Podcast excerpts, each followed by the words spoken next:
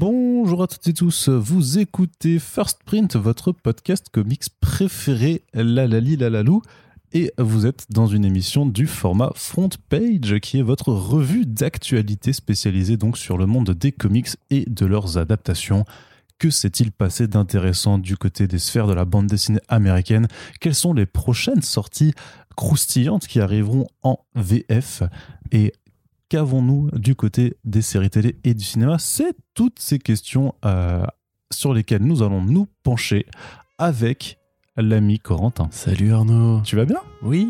Ça va Ah oui, ça va très bien. Merci de me poser la question. Bah voilà.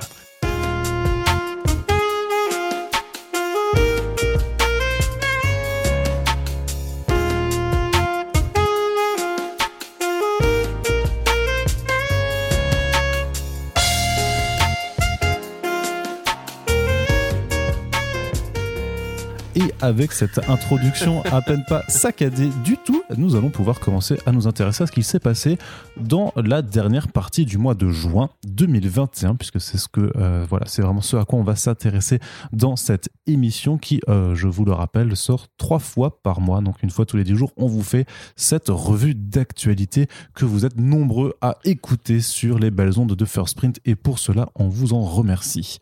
Du côté des comics, on commence tout de suite avec la fin d'un running gag, euh, puisque Chris Ware a été euh, célébré euh, lauréat du Grand Prix du Festival international de la bande dessinée d'Angoulême.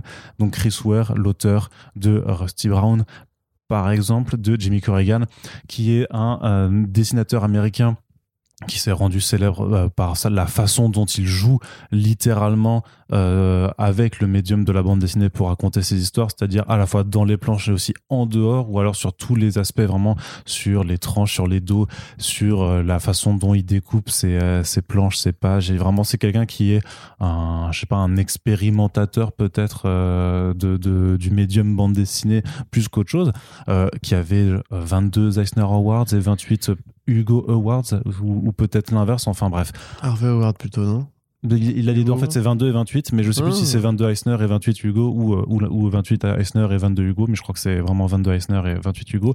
Bref, un, un monsieur qui était célébré largement, qui avait déjà reçu d'ailleurs un, un prix euh, du euh, un fauve euh, au, au FIBD, et donc en fait qui était nommé depuis euh, toujours presque en fait on va le dire de- de- de- depuis, sa naissance. Non mais grosso modo le, jury du enfin il n'y a, plus de jury pour le Grand Prix du FIBD depuis 2016 c'est-à-dire que ce sont les auteurs de bande dessinée auteurs autrices artistes de bande dessinée qui euh, en fait choisissent euh, leurs auteurs et artistes préférés pour le, Grand Prix chaque année. Et à chaque fois il y a des listes de trois noms qui sont voilà ceux qui sont les, plus sélectionnés.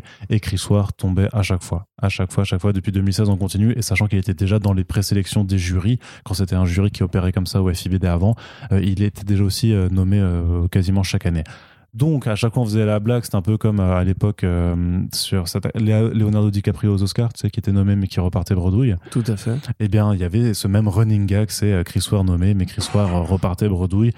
Cette année, il était en compétition entre guillemets avec euh, Catherine Meurice et Pénélope Bagieux. Donc là, il repart avec le prix. Corentin, est-ce qu'on est content ou pas? Sachant que beaucoup ont euh, salué le choix parce que l'artiste le mérite, parce que ça fait aussi longtemps qu'il était nommé à chaque fois, que ça devenait un peu pénible euh, en fait qu'il y ait une place qui soit toujours prise par cette personne au lieu de mettre un autre artiste envers là-dedans. Et quelque part, bien entendu, il y a aussi euh, de l'autre côté des personnes qui disent bon bah c'est Chris Ware qui a été euh, nommé parce qu'en face c'était des femmes et que euh, supposément euh, voilà le jury voudrait pas mettre une femme en avant avec le, le Grand Prix, ce qui me semble pour le sais coup si un petit peu galvaudé quoi. Mais C'est pas dès qu'un dès qu'un homme bat une femme, faut arrêter d'y voir non plus. En l'occurrence, Rumiko Takahashi a déjà eu un prix. Euh, Bagieux a jamais eu un prix ou? Pas encore au FIBD, en Bon, tout cas pas un Grand Prix, pas un Grand Mais Prix. déjà, on voit qu'il y a de plus en plus de profils féminins qui, euh, qui s'invitent dans la compétition, déjà, ce qui est, ce qui est très bien. Et comme tu dis, euh, bon, la question, c'est un petit peu comme dans, le cas Leonardo DiCaprio pour The Revenant. Du coup, il avait enfin euh, effectivement gagné un prix alors que c'était pas du tout son meilleur rôle ni son meilleur film. La question se pose de est-ce que c'est pas juste de l'acharnement au bout d'un moment? Moi, j'avoue que je suis un peu dans la team. Je me fous un peu de savoir si Chris Ware a gagné le FIBD puisque Chris Ware a déjà tout gagné et n'a rien à prouver et euh, est déjà connu des gens qui aiment la bande dessinée. Il n'y a pas besoin de mettre son nom en avant particulièrement. Mais euh, cela étant dit, ça reste cool puisqu'il le mérite. Euh, il mérite même plus que ça. Enfin, il mérite déjà d'être dans les fameux livres d'histoire de la bande dessinée. Donc effectivement, Chris Ware qui est euh, une sorte de prolongement logique en fait de la BD underground ou indépendante aux États-Unis, qui est un des très grands créateurs modernes avec Daniel Close ou Charles Burns, euh, de ces artistes qui parlent aussi à des gens qui ne lisent pas de comics. Euh, qui aiment juste la bande dessinée. Comme tu dis, c'est un, expérimentateur, un chercheur, on va dire, sur le, découpage, la façon de narrer, etc. C'est euh, une sorte de, il y a une sorte de prolongement spirituel assez logique entre euh, Winsor McKay, Jack Kirby et quelque part aussi un petit peu Crumb, puisqu'il y a, y, a, y a du personnage animalier hein, chez chez Ware. Il y a ce côté dépressif, il y a ce côté très autobiographique, cette façon de, de penser ces projets en fait en termes de, de globalité de, de création. Il faut que chaque projet soit un peu différent, que chaque projet mène un truc nouveau sur la table. Moi, j'admets qu'effectivement, je suis très content pour lui. Maintenant, encore une fois, voilà, est-ce qu'il y a besoin comme ça de, de faire une sorte de grand chelem des compétitions et des prix? Euh, Voilà, enfin, c'est après c'est à, ceux qui ont voté de, de le dire. Hein. En l'occurrence, moi, j'ai pas j'ai pas de bulletin de vote à mettre euh, à Angoulême. T'es pas encore auteur de BD, Je Corentin suis pas encore auteur de BD, je suis Ah pas bah encore encreur de BD. Euh, mais voilà, bah, c'est bien pour euh, pour Chris Ware. Surtout, va plutôt que de, de gloser sur euh, le prix, la justification, etc. Juste, je sais qu'il est pas si connu en France. Quand j'en avais parlé sur Twitter, Non. beaucoup de gens disaient euh, qui Non, mais c'est vrai que c'est pas, c'est, clairement, c'est pas l'auteur américain le plus connu en France. Non, bah non, mais bah, il a pas la chance, contrairement à, à Close, justement, d'avoir beaucoup été adapté. Euh, donc, euh, éventuellement, allez vous, vous jeter sur Building Stories ou euh, surtout ce qu'il a fait en fait en général. Vous avez tout ça très facilement accessible. Encore une fois, il est préférable de pas attendre en fait que les grands auteurs comme ça gagnent des prix pour les découvrir. Et euh, Après, ça permet aussi, ça aux- permet aussi de les découvrir puisque l'attention arrive parce que par exemple, tu, enfin, tu fais n'importe quel média euh, plus ou moins euh, spécialisé ou, ou généraliste puisque le FIBD permet d'avoir aussi de l'attention de médias plus généralistes. Ça permet de découvrir des noms. Ah oui, oui, pour ceux qui vraiment auraient pas envie d'être curieux. Mais ce que je dis justement, c'est peut-être qu'il faut être curieux. Il faudra pas attendre d'avoir un film ou une statuette pour. euh, Parce que quand même, Chris Ware, ça fait.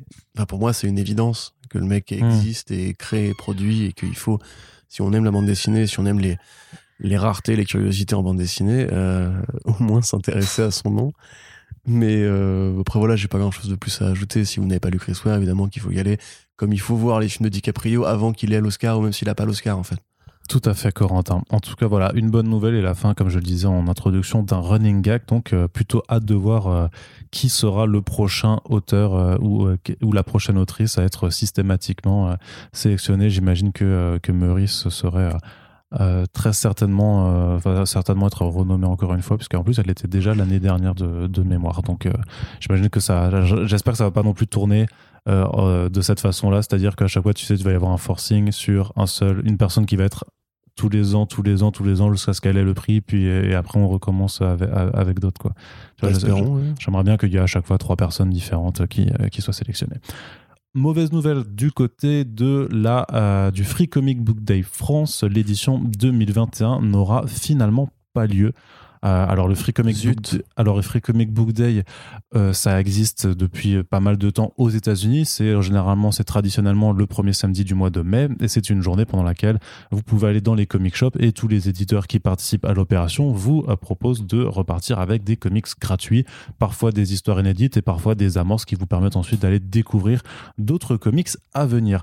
En France, c'est depuis 2014 que euh, l'association BD Ciné Goodies euh, faisait une version euh, française euh, du, du Free Comic Book Day. J'ai dit BD Ciné Goodies ou Ciné BD Goodies? BD Ciné Goodies, en tout cas, je m'auto-corrige même s'il n'y avait pas, besoin. Et donc, euh, ben, euh, l'année dernière, en fait, le, Free Comic Book Day avait été décalé euh, avec euh, la, pandémie. Et euh, cette année aussi, il ne pouvait pas se faire au mois de mai, euh, puisque euh, bah, en mai, euh, voilà, il n'y avait pas. Euh, c'était à peine la réouverture, euh, il y avait des jauges limitées, tout ça. Il faut savoir que le Book Day, pour une partie des comic shops en France ou des, librairies spécialisées, c'est aussi l'occasion voilà, d'avoir quelques festivités, de faire venir des auteurs en dédicace, de faire des concours de cosplay, de faire des concours, enfin des jeux concours aussi pour faire gagner des BD. Ça peut être la- vraiment la grosse stuff. C'est pas le cas dans toutes les librairies. Tu as des librairies qui vont juste recevoir les, les, single issues les, et les donner euh, à, à leurs clients du jour euh, parce qu'ils s'en foutent un peu. Mais pour certaines, par exemple nos amis de Comic Zone en France, à Lyon, euh, en France oui forcément, euh, mais Comic Zone à Lyon, euh, c'est vraiment à chaque fois, il y a, y a des queues de dingue qui, qui sont devant la boutique, il y a des, des auteurs qui viennent et tout ça, c'est vraiment la, la- la grosse stuff. Donc cette année, euh, plutôt que de le faire à la même date que le Free Comic Book Day US qui a été annoncé pour le 14 août, le 15 août, euh, on vous laisse comprendre pourquoi en France ce n'est pas possible de, le faire le week-end du, euh, du, du 15 août, puisqu'il y a un truc qui s'appelle, enfin voilà, le 15 août, l'ascension, tout ça. Euh, c'est un peu le pire week-end en fait euh, des vacances. Donc ils avaient décidé de le faire le 11 septembre euh, pour c'était aussi la, rentrée littéraire tout simplement. Mais c'était des délais qui étaient un peu trop courts. Le distributeur historique du du, du Free Comic Book Day France qui est Macassar en fait ne pouvait pas assurer la distribution et malgré toute la bonne volonté de l'organisation, eh bien bah il n'y a pas eu de, de réussite à trouver un accord, une négociation pour trouver un distributeur ou pour que Mac- Macassar puisse quand même faire la chose et donc l'organisation est contrainte d'annuler cet événement. Euh, donc, euh, ben, postponé, euh, comme, on, comme on dit en anglais. Repoussé. Repoussé, voilà, comme on dit en, en français, euh, à l'année prochaine, ce qui est dommage, hein, puisque ben, pas mal d'éditeurs avaient déjà annoncé ou on savait qu'ils préparaient des choses. Euh, par exemple, iComics avait le one-shot Lock and Key Dog Days. Chez 404 Comics, on devait avoir. Et, ils n'avaient pas avoir aussi TMNT l'astronaute? Non, mais ça c'est encore autre chose. Ça c'est une Encore autre opération chose, c'est séparé. différente. ouais, c'est séparé. Du côté de, par exemple, de 404 Comics, on avait We Live euh, des frères Miranda et aussi le Jonah and the Impossible Monsters, donc juste Jonah en français de Chris Samney, de Chris et Laura Samney.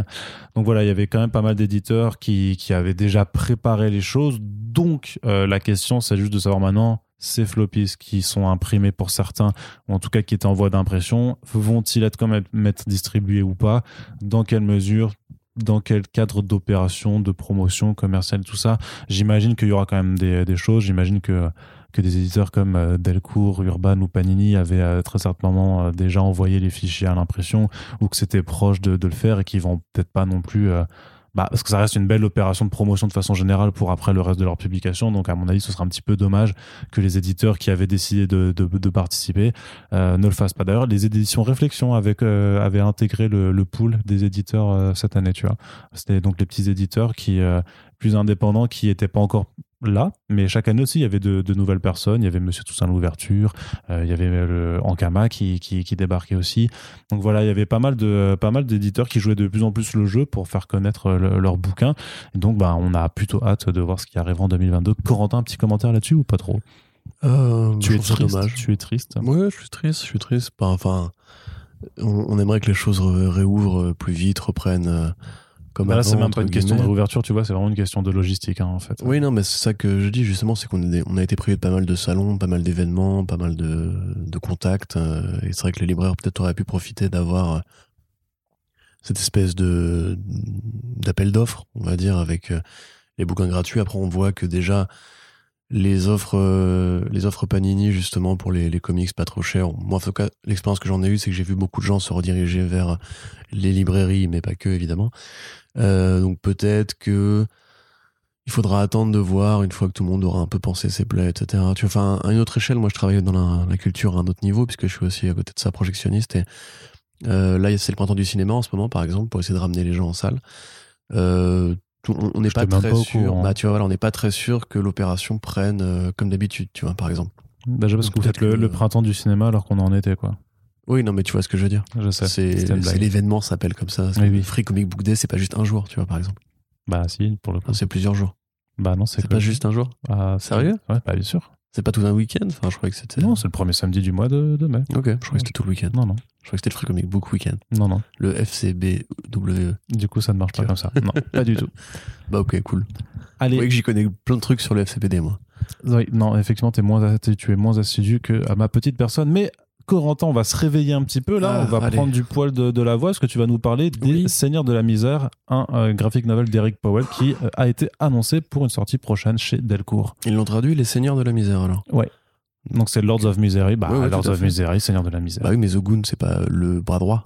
oui, vois. mais il y, a- y des choix de traduction qui sont faits. Parfois tu, parfois tu traduis, parfois tu traduis pas. Alors, en l'occurrence, les seigneurs de la misère. Par exemple, donc, Big Girls, effectivement, je l'ai pas traduit en grande fille. Grande fille, c'est vrai. Ça aurait été Ça aurait nul. été rigolo. Ça aurait été trop nul. Ça aurait été trop nul. Euh, mais au, Qué- au Québec, ils auraient sûrement dit euh, grande fille, du coup. Oui, mais ils ont fait grande fille. Grande fille. Donc, Les Seigneurs de la Misère, en l'occurrence, c'est un roman graphique qui était sorti euh, euh, parallèle de la reprise en fait de The Goon, puisque bon, pour ceux qui ne voient pas The Goon, qui est une série historique de l'artiste Eric Powell, qui en fait parle de d'un truand euh, musclé avec une casquette toujours vissée sur la tronche, qui a une sale gueule, dans une ville sans nom euh, portuaire où il y a des monstres avec euh, un imaginaire de vieux films d'horreur, de vieux films de truands, de vieux films d'épouvante, qui est très littéraire, qui est un peu absurde, une sorte de croisement entre un, humour un peu anglais, un peu bizarre, et le, le style et l'imaginaire de Mac Mignola, on va dire. Donc c'est une série qui a été assez longue, qui a duré pendant très longtemps, qui a bifurqué un peu de maison d'édition en maison d'édition, et qui a fini par s'arrêter en 2015. Powell euh, préférant suivre d'autres pistes, notamment l'adaptation de The Goon qui ne s'est jamais faite. Et, Qui ne euh, s'est toujours pas faite. qui ne se fera a priori pas. Euh, parce que moi j'en ai marre, au bout d'un moment ça fait 10, 10 ans qu'on en parle et c'est pas fait. C'est comme euh, le film Spawn, tu vois. Pas encore et fait. qui ne se fera pas non plus. Mais euh, donc, du coup, Powell a décidé de revenir il y a deux ans et il a donc fait un roman graphique qui raconte le moment où, à la fin de la série principale, The Goon quittait euh, la ville de son nom et euh, les baroudait. Et donc, c'est ce qui se passe dans cette, euh, dans cette euh, série-là, enfin dans ce roman graphique-là. Euh, donc, en l'occurrence, c'est une sorte de, de ligue des gentlemen extraordinaires. Au sens où c'est différents héros qu'on va assembler pour aller taper sur une menace assez imposante, en l'occurrence un vampire qui tire ses pouvoirs d'un diamant. Voilà, donc c'est très littéraire encore une fois, c'est très gothique, c'est très cinéma d'épouvante à l'ancienne.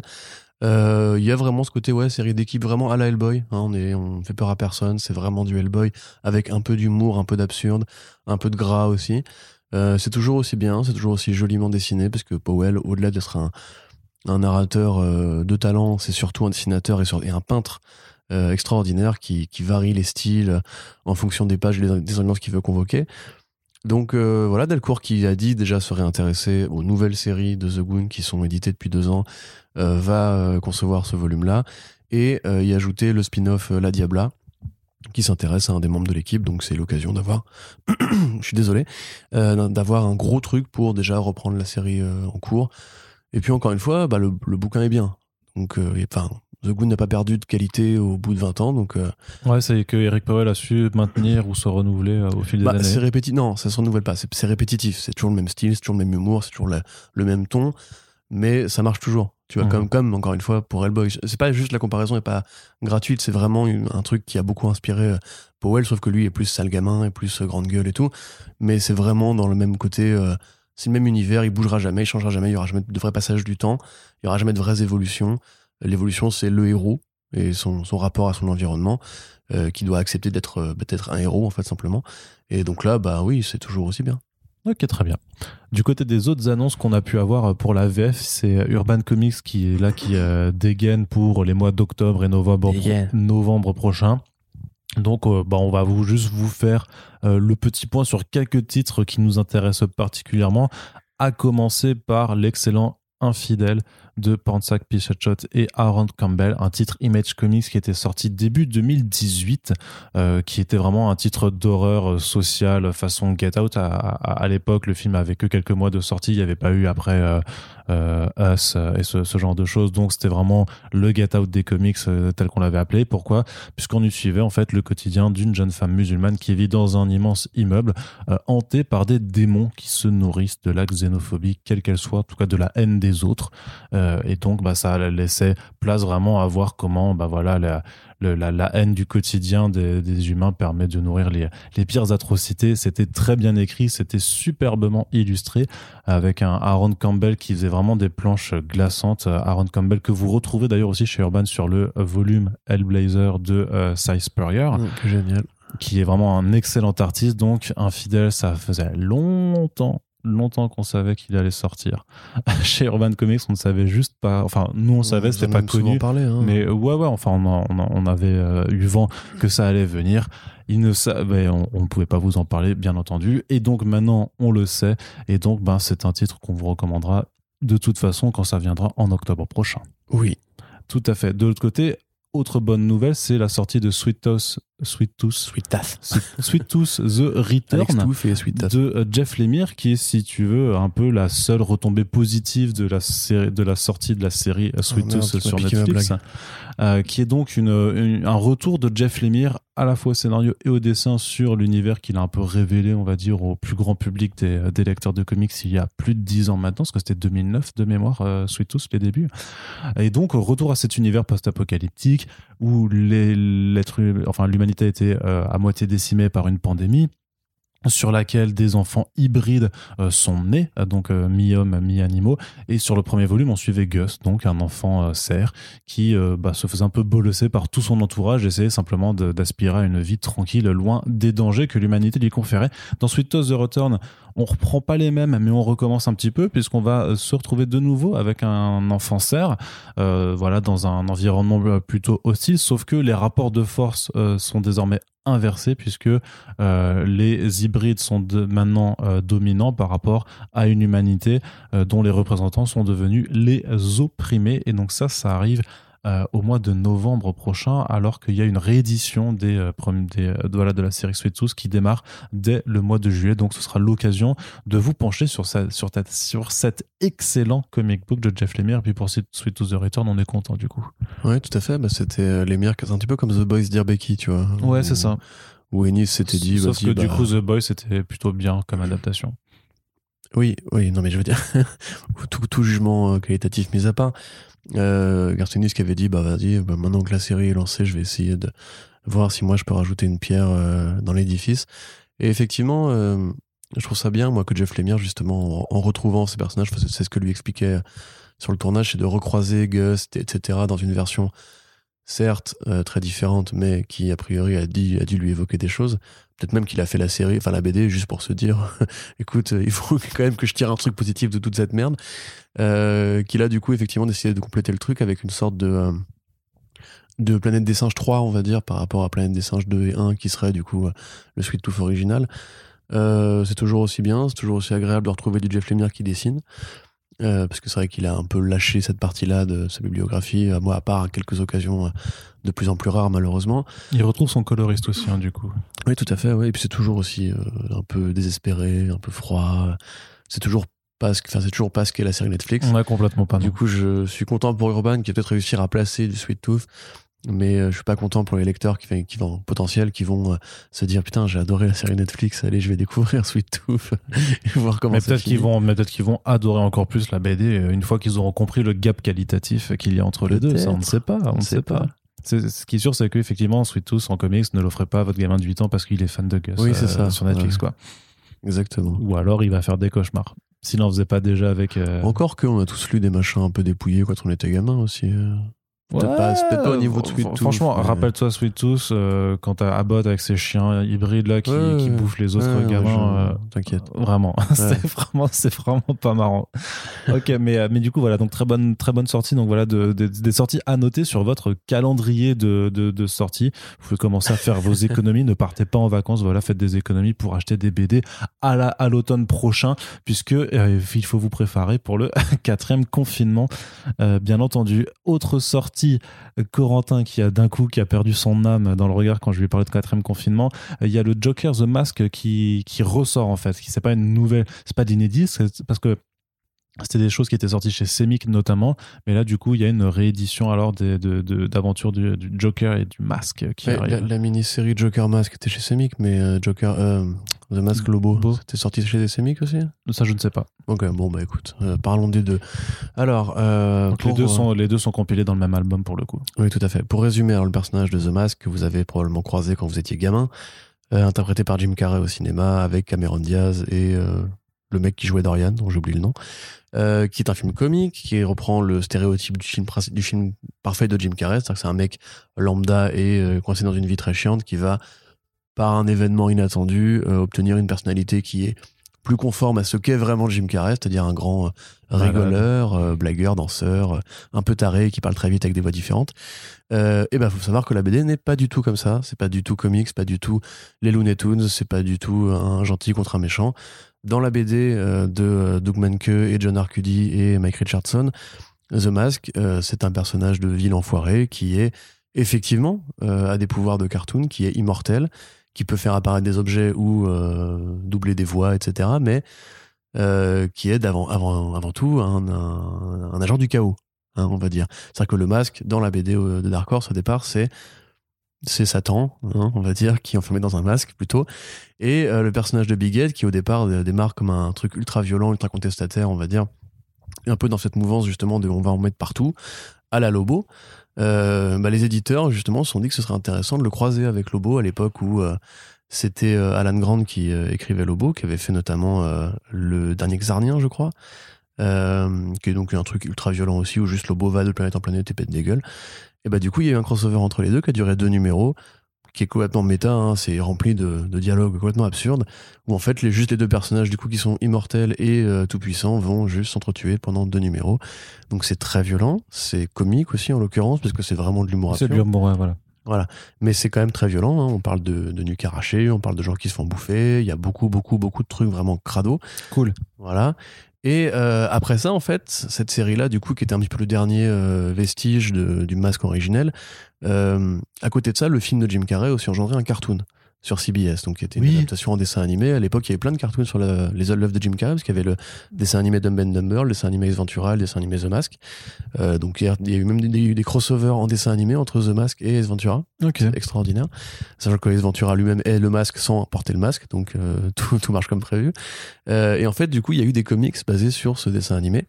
Et le, la mini-série Joker euh, The Mask est du coup plus une inspiration du dessin animé qui est plus grand public, qui est beaucoup moins violent, qui est vraiment plus un truc à la Bugs Bunny, à la Daffy Duck, vraiment où le masque est juste un personnage absurde. Et là, c'est le Joker qui se retrouve en possession du masque. Donc il n'y a pas euh, le porteur. Un agent du chaos qui se retrouve euh, en possession d'un. C'est ça, voilà, qui le rend encore plus mm. fort et encore plus débile et encore plus taré et tout. Euh, c'est plutôt pas mal foutu. Enfin, ça, ça interroge bien justement ce qu'on comprenait du, Joker à l'époque. Il y a Harley, il y a Ivy, il y a Batman évidemment. Et du coup, le Joker, oui, qui, qui est vraiment dans une sorte de côté un peu mad love, c'est-à-dire que ça, ça dit des trucs euh, sur la relation qu'il a avec, avec, Harley, ça dit des trucs sur lui, sur son ego.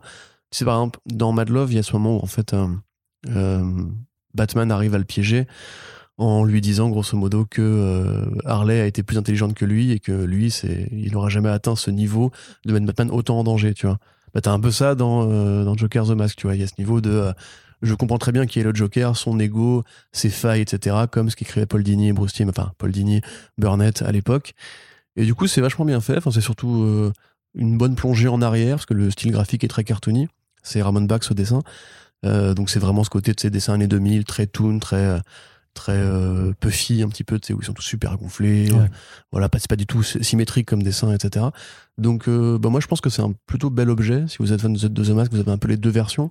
La version grand public dessin animé, la version uber violent et absurde et débile, euh, compilée en un seul volume, donc de six numéros. Et puis voilà, enfin, je pense que c'est, si vous êtes comme moi fan de The Mask, c'est un truc intéressant à posséder. Très bien. Et l'autre titre qu'on voulait aussi aborder euh, pour, euh, en faisant le débrief un peu des, choses intéressantes chez Urban, c'est euh, le Multiversity présente Terre 37 qui compile en fait sous cette appellation des dessins de, enfin des, des histoires de Howard Chaykin. Oui, qu'il n'a pas illustré du coup. aucune des histoires n'est illustrée par lui. donc Howard Chaykin, on n'avait peut-être pas beaucoup parlé de lui encore parce que facilement on a dû évoquer son nom à plusieurs reprises, mais c'est vrai que son, son œuvre est pas encore trop importée dans les comics contemporains, on va dire euh, à quelques exceptions près.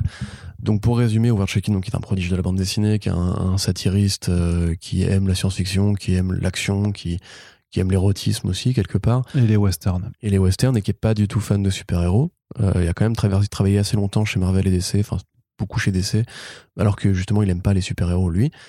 Euh, là en septembre en fait Urban va éditer euh, septembre? Non, octobre, octobre, octobre, American, Flag. American Flag qui avait été repoussé une fois du coup, euh, qui est donc une saga de science-fiction qui décrit un petit peu ce que seront les États-Unis après la guerre froide, puisque ça a été écrit pendant le contexte de la guerre froide, et qui est assez bien fichu en cela qu'il avait anticipé la conquête de Mars, la conquête de la Lune, euh, et le fait qu'en fait les États-Unis et les Russes finiraient par s'allier pour devenir une sorte de grand bloc capitaliste dont le but serait de piller les, ressources de la Terre avant de se barrer et de euh, divertir les masses à coup de streaming, en l'occurrence plutôt de la télévision, euh, pour les endormir, etc. Donc c'est un mec qui avait vu venir pas mal de choses Mais il a fait aussi des œuvres plus euh, plus normales, on va dire. Donc les deux œuvres qui seront, enfin les deux plus connues qui sont dans ce volume-là, c'est Thrill Killer et Thrill Killer 62. Donc ils sont un même Elseworld euh, qui montre un petit peu justement encore un truc politique puisque ça parle du tournant des années 50 à 60. Ça se passe en 61 pour la série 1 et euh, 62 pour le one shot numéro 2. Donc c'est un monde dans lequel, grosso modo, il y a Kennedy, euh, les revendications sexuelles et, enfin, oui, la libération sexuelle et les revendications féministes commencent à arriver, et euh, Nightwing, enfin plutôt Robin et Barbara Gordon Batgirl incarnent un petit peu cette, cette envie de jeunesse, euh, cette envie de transition, euh, et c'est ces jeunes héros qui viennent rendre la justice à Gotham City, Gotham City qui est toujours corrompu évidemment. Euh, et à côté de ça, bah, il n'y a pas de Batman. Parce que Batman, en fait, dans ce monde-là, Bruce Wayne, euh, la, fa- la, famille, Bro- la famille Wayne pardon, a fait faillite pendant la Grande Dépression, le crash Mhm. de 29. Et du coup, bah, Bruce Wayne a fait ce qu'il aurait toujours dû faire. Il est devenu flic. Et il est devenu flic, c'est devenu le meilleur agent du GCPD qui travaille avec Jim Gordon, qui sont les deux seuls flics non corrompus euh, du commissariat. Et donc, Batman est lancé sur la, les traces de Batgirl et de Robin, ou plutôt Bruce Wayne. Donc c'est un récit qui est assez intéressant, qui est illustré par Dan Brereton, qui est un peintre euh, très connu. C'est un style qui peut désarçonner, parce que c'est un genre très carré, des, gueules vraiment euh, très expressives, assez agressives euh, dans leur utilisation de la couleur. Mais c'est aussi, franchement, un des Elseworlds les plus intéressants, les plus originaux qu'on ait pu voir sur Batman, puisque justement, il se pose la question de d'un monde sans Batman. En plus de, du coup, poser beaucoup de référents politiques, sociaux, etc. Enfin, par exemple, Robin avec sa, gueule de beau gosse et son côté un petit peu euh, biker, baroudeur et tout, c'est vraiment l'équivalent justicier de Kennedy, qui était justement le, jeune beau gosse qui plaisait à la nation, qui était euh, à la fois assez inspiré, assez inspirant et tout. Batgirl, à l'inverse, c'est plus une sorte de Marilyn, euh, mais qui aime bien castagner aussi, tu vois, qui a des, bons gros abdos et tout. Tu vois, il y a un petit peu ce côté vraiment... le regard contestataire de Howard Chaykin sur justement la mythologie Gotham City. Les deux autres œuvres qui sont impli- impliquées dans euh, cette, cette euh, collection-là, donc c'est Iron Wolf, là, qui est beaucoup plus euh, classique. Tu disais qu'il aime bien les westerns. C'est vrai que Chaykin, il a aussi une passion voilà, pour les, le pulp, les œuvres un, peu plus rétro, les pirates, Zorro, effectivement, les, les westerns. Et du coup, bah, Iron Wolf, c'est quoi? C'est une saga de science-fiction au 61e siècle où euh, un noble, un peu à la Zorro justement, va euh, finalement décider de combattre euh, un empereur ma- malveillant et donc être un traître à sa classe, à sa caste, à sa condition pour aller faire un peu le Robin des Bois et sauver les gens quoi. Donc très bonne série aussi qui est quand même co-créée avec Mike Mignola au dessin et Craig Russell à l'ancrage. Donc quand même c'est waouh, tu vois, des fois tu te dis ouais quand même, eh, dis donc c'est intéressant. hein. Et là pour le coup bah c'est effectivement intéressant. Et ça veut rien dire ce que je viens de dire. Et ensuite, on bifurque sur le dernier qui est Twilight, euh, ou Twilight of the Gods, euh, comme ça devait s'appeler au départ, je crois. Bon, là, c'est pour moi, c'est un peu moins intéressant. Beaucoup de gens le considèrent souvent comme une sorte de chef-d'œuvre, mais moi, j'avoue que c'est pas mon check-in préféré, mais bon, il est intégré au truc, et en l'occurrence, c'est bien d'avoir tout DC, enfin, tous les originaux de check-in chez DC. Euh, donc, c'est simplement, voilà, encore une fois, un monde un peu crépusculaire, un peu science-fiction, l'humanité qui est encore une fois au bord de l'extinction, et au bord de la crise, et qui doit se poser des questions sur euh, comment changer, quelle génération amener pour euh, transitionner, qu'il y a différents personnages qui sont euh, plus ou moins identifiés comme des super-héros qui vont venir un petit peu pour être les, les grands décisionnaires de cette transition. Donc c'est très bien, tout ça est très bien, tout ça est génial, euh, tout ça il faut le lire, tout ça il faut le découvrir. Tout à l'heure j'ai parlé de Chris Ware, je pense qu'il est quand même plus connu que Howard Chaykin en France. Il faut évidemment euh, connaître et découvrir Howard Chaykin en France. C'est pas parce que le mec a pas fait de euh, d'immenses trucs super-héros qu'il n'est pas comme Starlin ou Moore, Grant Morrison ou ou ce que vous voulez, euh, un, un, gros relier Batman à afficher justement euh, en isolé, que tu puisses dire, eh ça c'est Howard Chaykin, c'est le mec qui a fait euh, Batman Dark, Knight Returns 3, tu vois. Bah là pour le coup, il faut justement profiter du fait qu'il y ait un truc qui puisse vous plaire là-dedans, qui est Thrill Killer, qui pourrait être une sorte de, de première porte d'entrée vers sa bibliographie, et évidemment lire American Flag quand ça sortira, parce que en l'occurrence ça ne se démode pas. Euh, Et puis précision, tu disais euh, Multiversity présente Terre, Terre 37. Je trouve le titre assez euh, assez saugrenu euh, en cela que justement il, il renvoie évidemment à la classification qu'a fait Grant Morrison de la Terre 37 qui est donc la Terre Howard Chaykin dans le Multiversity Guidebook. Euh, je pense que Howard Chaykin présente euh, DC Comics aurait été tout aussi bien parce que justement mettre le nom en avant après American Flag pour moi ça aurait été peut-être plus logique que là pour le coup ça fait spin-off de Multiversity alors que ça n'a rien à voir avec Multiversity. Non, après, tu vois, c'est comme pour la série euh, Earth, Earth X euh, qui avait été aussi euh, publiée sous l'intitulé Multiversity Présente. En fait, c'est clairement euh, vers là qu'ils se dirigent pour euh, publier la plupart des récits en Elseworlds, euh, à mon avis, qui ont été faits chez DC Comics et qui sont pas assez connus pour avoir leur propre nom comme euh, Go- Gotham by Gaslight ou, ce- ou ce genre de choses. Camelot vois. 3000. Hmm? Ou Camelot 3000.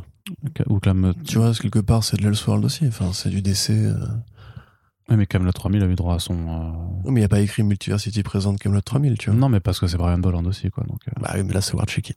Ouais, non, je suis, je suis d'accord. C'est pas Shakin qui dessine, cela dit. C'est Non, c'est euh, vrai, c'est vrai. Le scénario, mais je- je- enfin, je le comprends parce que euh, vu, vu que- vu que ça regroupe quand même pas mal de récits qui sont très très différents les uns les autres, comme notre Oui. 3000, c'est un ensemble, tu vois. Le Earth Six aussi quelque part, euh, Gotham Gaslight aussi. Donc parce qu'il y y a des volumes en, en, en VO vraiment de TPB, juste Elseworld, euh, Justice League, Batman et tout ça, et qui sont euh, vraiment qui euh, qui baladent, qui baladent, qui balancent vraiment tout, tout ce qui a été fait. D'ailleurs, je crois que le Thrill Seeker, je l'ai dans un Justice League Elseworlds.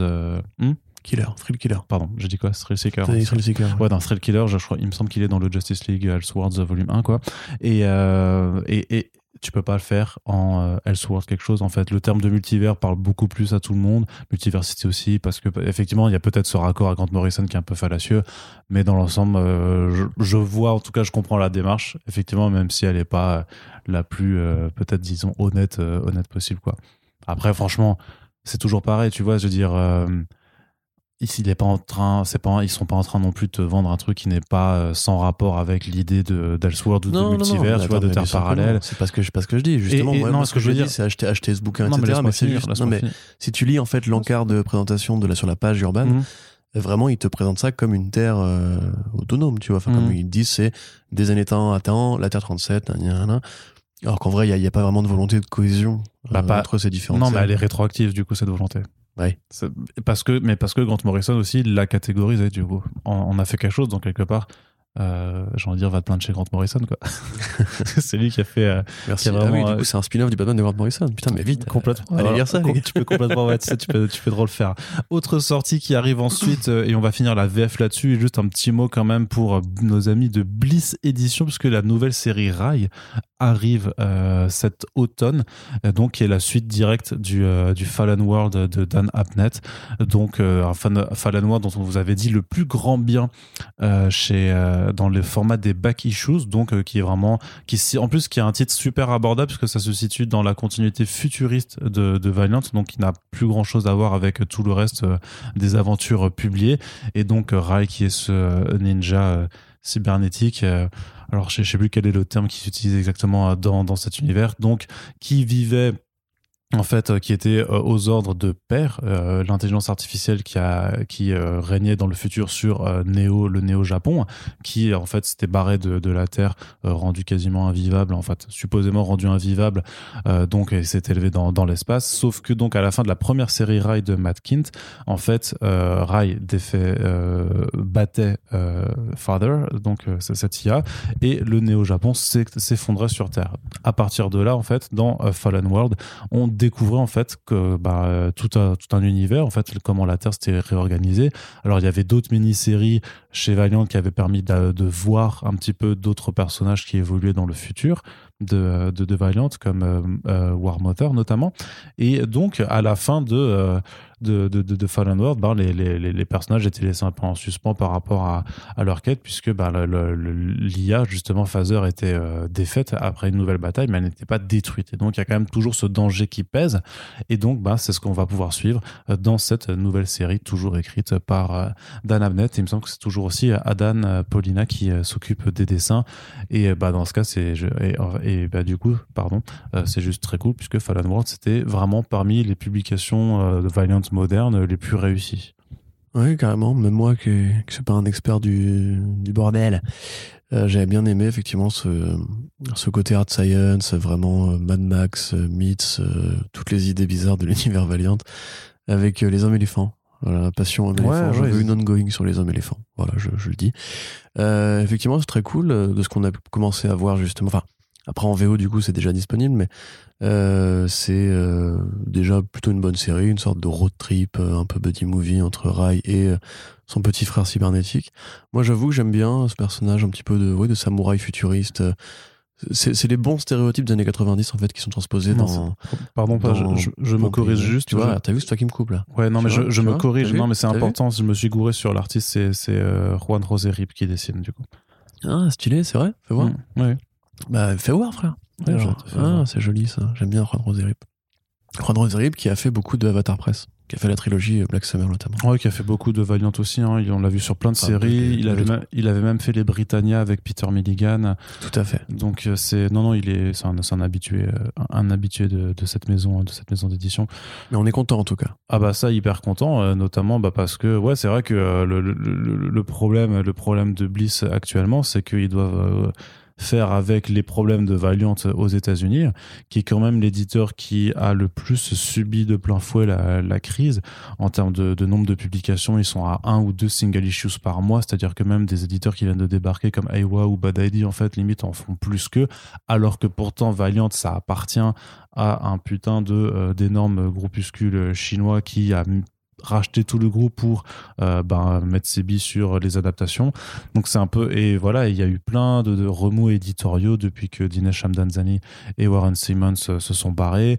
Euh, là récemment même il y a l'éditrice Heather Antos qui avait été pourtant recrutée en senior éditeur qui, qui est partie également. Donc on va quand même pouvoir voir un peu certains des titres qui ont été faits sous sa houlette comme les relaunchs prochains de Harbinger ou de Ninjak mais euh, c'est vrai que eux, en ce moment, Valiant euh, en VO c'est compliqué et par euh, du coup, ben, par rebond, c'est aussi compliqué en, VF. Il y a moins de titres. Et Bliss, il faut bien qu'ils publient des choses aussi, mais il y a, des titres en fait sur lesquels tu vois ils voulaient attendre d'avoir tous les numéros pour pas faire des tomes de, de 4 numéros par exemple comme pour le le- l'horrible Bloodshot de, Tim Seeley. Euh, mais il y a certaines séries où, à- force bah, il va va pas pouvoir attendre non plus parce que ça prend tellement de retard en VO qu'il faut bien un moment euh, sor- sortir un album pour juste continuer d'exister.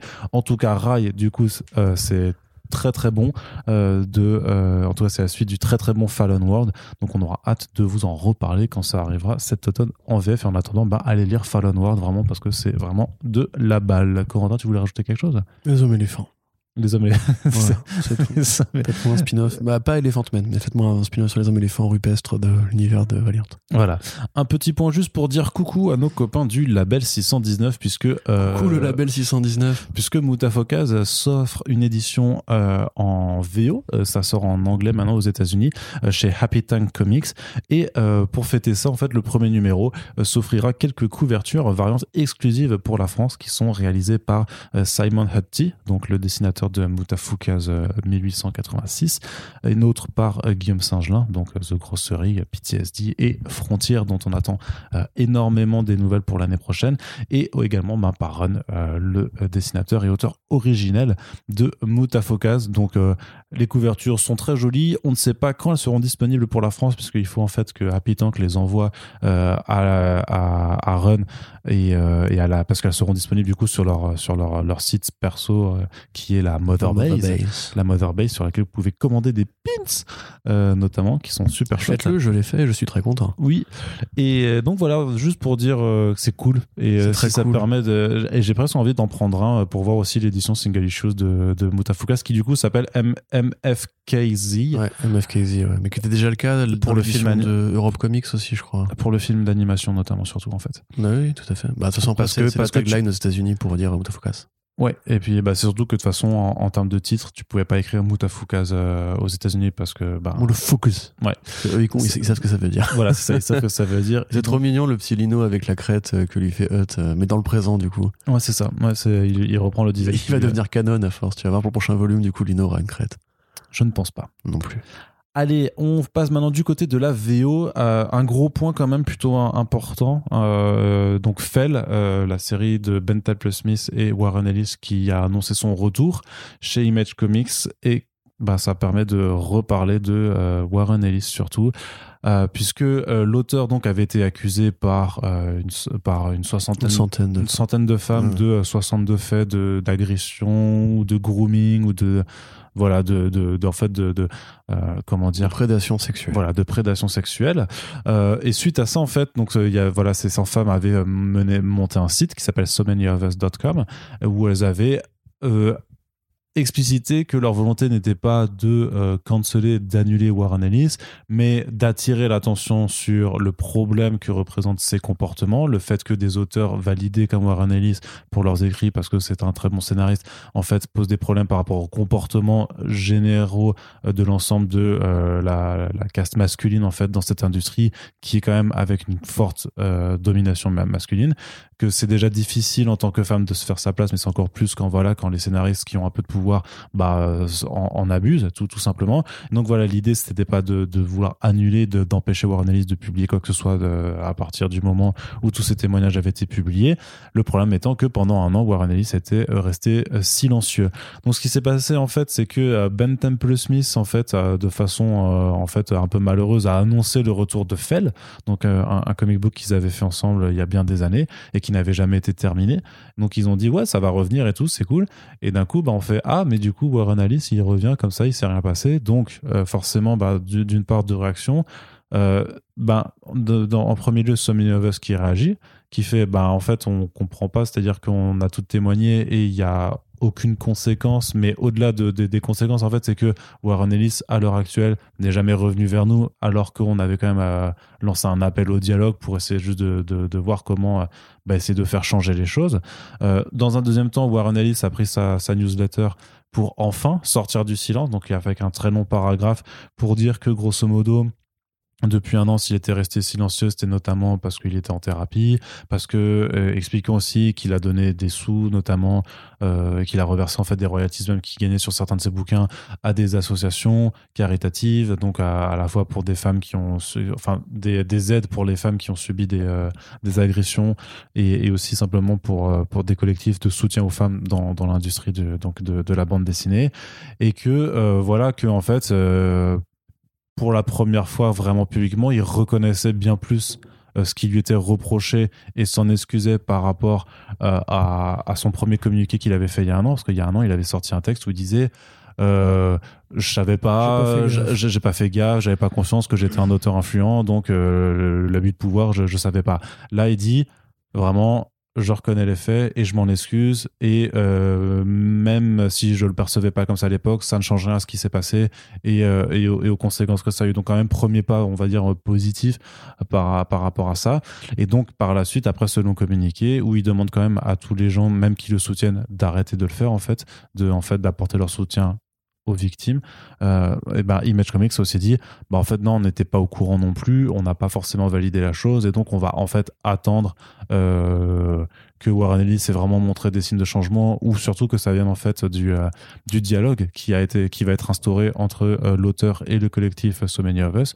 On va voir ce que ça donne avant vraiment de d'accepter de, de, de, pouvoir le le republier, puisque en, en, entre temps donc Warren Ellis a communiqué aussi qu'il avait écrit au collectif So Many of Us et qu'ils vont donc essayer d'entamer un dialogue avec médiation euh, pour voir bah, juste comment euh, comment euh, comment le bonhomme peut essayer de se tirer de se tirer vers le haut, se racheter et essayer de, faire changer et de faire évoluer les mentalités dans dans tout le secteur puisque bien entendu le cas Warren Ellis est mis en avant parce que c'est un très grand auteur mais il y en a eu d'autres où c'est passé en fait très vite à la trappe puisque là par contre euh, il y avait euh, peut-être des, des, cas où pénalement c'était déjà plus, euh, plus, plus répréhensible, alors que techniquement ce qu'a fait Warren Ellis, je crois que c'est pas forcément condamnable. Enfin, le grooming est condamnable maintenant, euh, pénalement, mais voilà, les, le, le fait. Tremble Drake.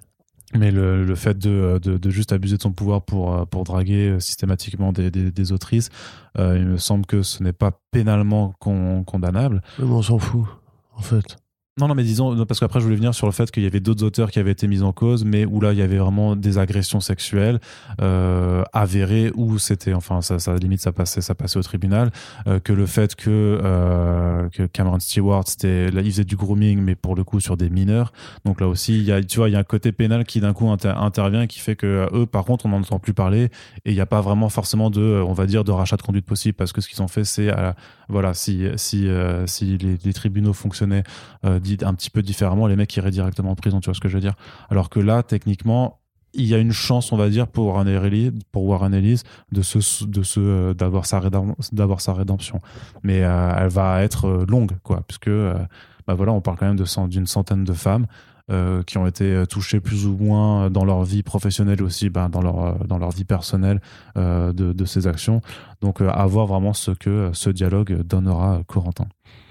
Quoi Le mec qui vient faire 5 minutes de monologue et après bah, tu ton, dis ton, ton, ton, commentaire là-dessus quoi. Est-ce que mon commentaire là-dessus Est-ce que ouin ouin c'est encore la, la, cancel culture? Est-ce que ouin ouin euh, Non, c'est pas laisser ça au tribunal. Pas de la cancel euh, culture par définition. Non, pas du tout. Si c'était de la cancel culture, il aurait été cancel en fait.